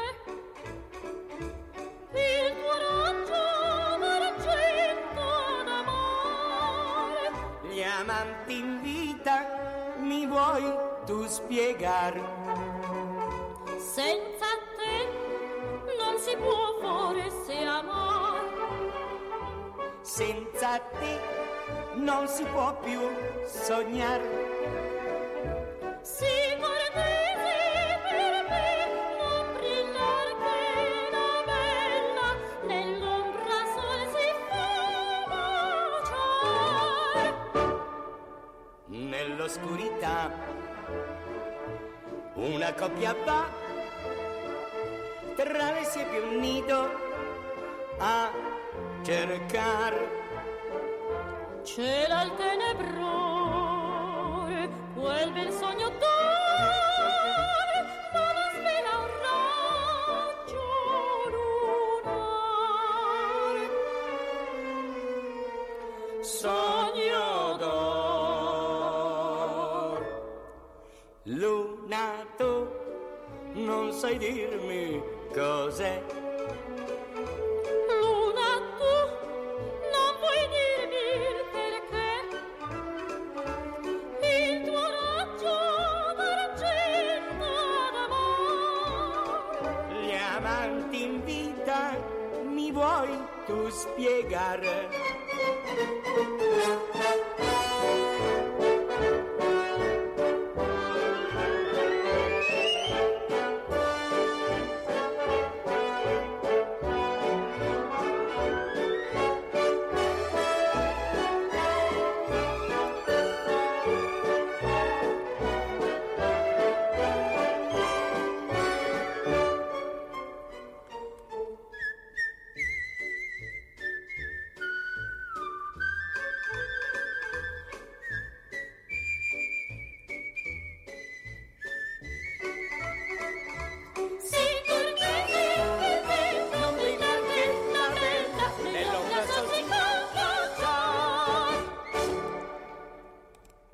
Abbiamo ballato. C'ho il fiatone.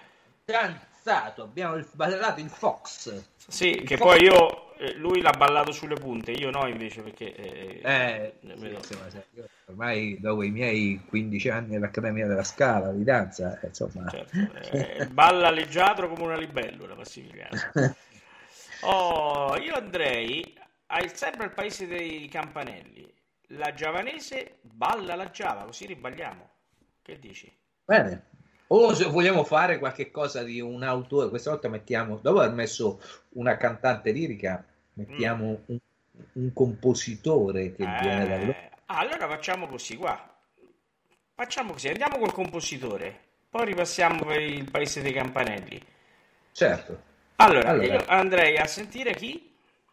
Eh, eh, Pietro, eh, sì, sì, sì, sì, Sì, diciamo sì, eh sì. sì, sì, Lo vogliamo eh, eh, sentire? però- sì, sì, Sì, sì, sì, sì.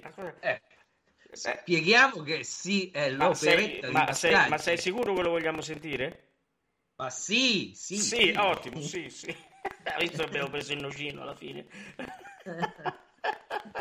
ascoltiamoci il Mascagni, il buon Sì. Mascagni, che poi ascolteremo più tardi con la, la sua cavalleria rusticana. Adesso ascoltiamo l'entrata di Sì, sì, è il personaggio dell'operetta Sì, Sì. perché era una ragazza che non diceva mai di no, dicevate sempre di sì, Sì. nel- alle, alle, alle folipperiche parigine, quindi era sicuramente una ragazza di facili costumi, non Certo. dicendo mai di no. No, eh, certo, certo, eh, mi piacerebbe incontrarla, però... finché poi si innamora un giorno e comincerà a dire di no. Sì, no, Ecco, certo, certo, però prima che si innamora incontriamola, vediamo. Incontriamo. Bene. Via, Sì. ascoltiamo. Sì.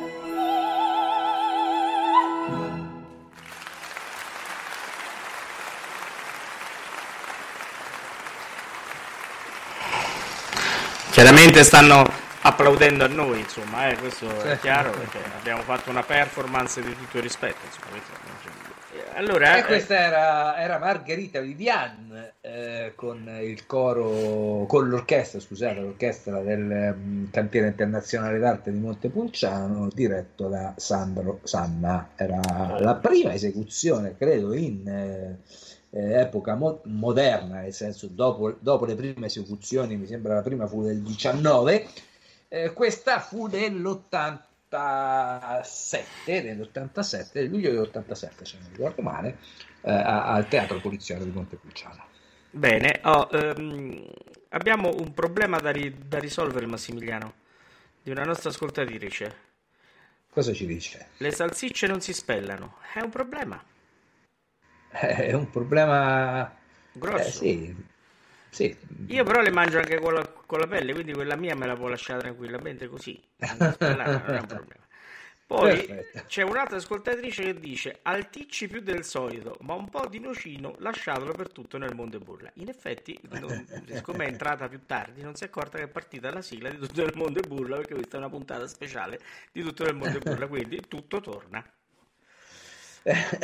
Benissimo. Allora, allora penso che siamo giunti, mi sa che siamo giunti alla fine della puntata perché siamo eh sì, sì, sì. alle 19.26. Potremmo già pensare di mandare l'ultimo brano di eh oggi. Eh, pensavamo, pensavamo di mandare qualcosa di brillante per concludere. A parte che è quasi sempre brillante, tranne qualche momento un po' romantico, no? per così dire. Eh già, eh... dalla principessa d'Azzarda. Ecco, ma con le donne proprio no, non va. Ah, proprio non va, eh, questo così. Allora, noi mandiamo questo pezzo, poi dopo salutiamo e vi diamo l'appuntamento, vi diamo alcune notizie. Così certo. poi mandiamo le due sigle finali. Intanto ascoltiamoci quest'ultimo brano dalla principessa eh, questo brano che fa Ma con le donne proprio no, non ah, va. Vai, ascoltiamo, via, via, Su, via, via. Anche, se, perché, anche se io e te lo facciamo meglio, eh. Certo, certo. certo.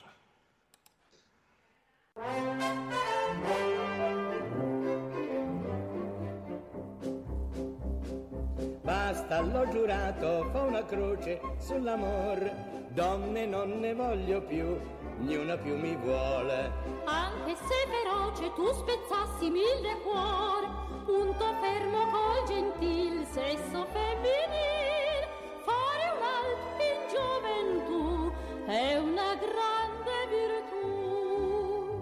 E l'ho giurato e male terrò, è finita con l'amore, ma, ma senza donne proprio no, non va, ma senza sol la rosa fior non dà, prendermi va però, però, un bacio qua, un bacio là ma senza donne proprio no, non va, ma senza sol la rosa fiore non dà.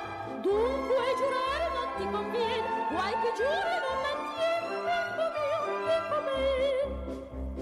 Molte m'hanno scritto di volermi per sposine, ma per tale vocazione nato in ver non sono. Agile, diritto, elegante vuoi restare, il più ricco del destin, libertà non vale, non è fatta per te. Mai saper non voglia fe cosa sia monogamia. Ma senza donne proprio no, non va, ma senza sol la rosa fior non va. Prendere tu vuoi però però, un bacio qua, un bacio là.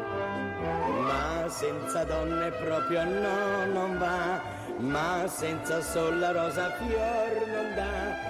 Dunque giurar non mi conviene, guai chi giura non mantien, bimba mia, dico bene.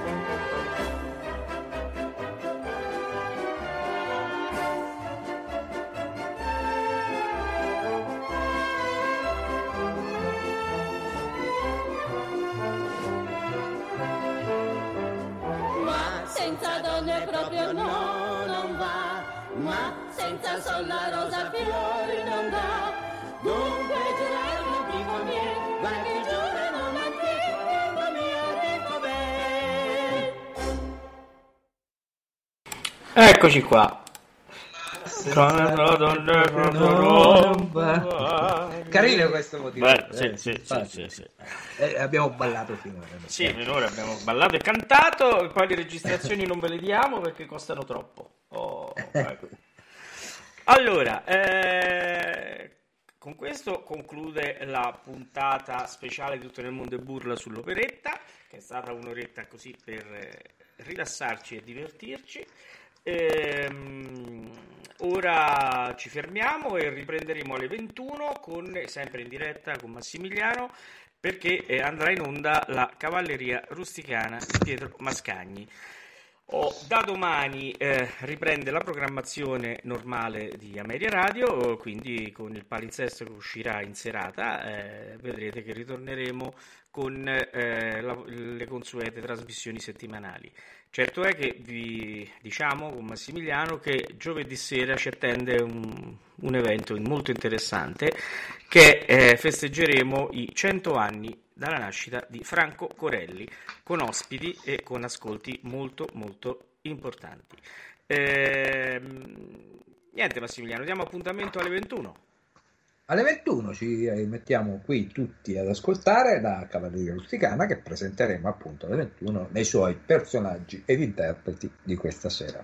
Bene, Nuovamente allora, auguriamo buona Pasqua a tutti. Buona Pasqua e buona cena se ci avete ancora Buona- voglia di, buona cena, di mangiare. Di mangiare. Io vado Va a mangiare, tu mangi? Ma no, penso proprio di no. Insomma, Non mangi? La mangiata di pranzo, no, no, no. Era, no. chi, c'è- chi ci ascolta lo sa, ma eh, la sera di Pasqua, quando festeggiavamo insieme eh, tanti anni fa, eh, c'erano eh, la sera le fettuccine di nonna che mi aspettavano. Tutti mi guardavano, dicevano, ma come ci voglio mangiare? Io sì, le fettuccine di nonna me le mangiavo. E quindi.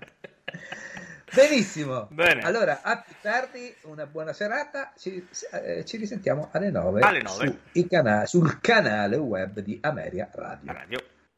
Quando ero paggio del duca di Norfolk ero sottile, sottile, sottile ero un miraggio vago, leggero, gentile, gentile gentile quella Ameria Radio ha presentato Tutto nel mondo è burla, stasera all'opera, con Massimiliano Samsa e Paolo Pellegrini. quando ero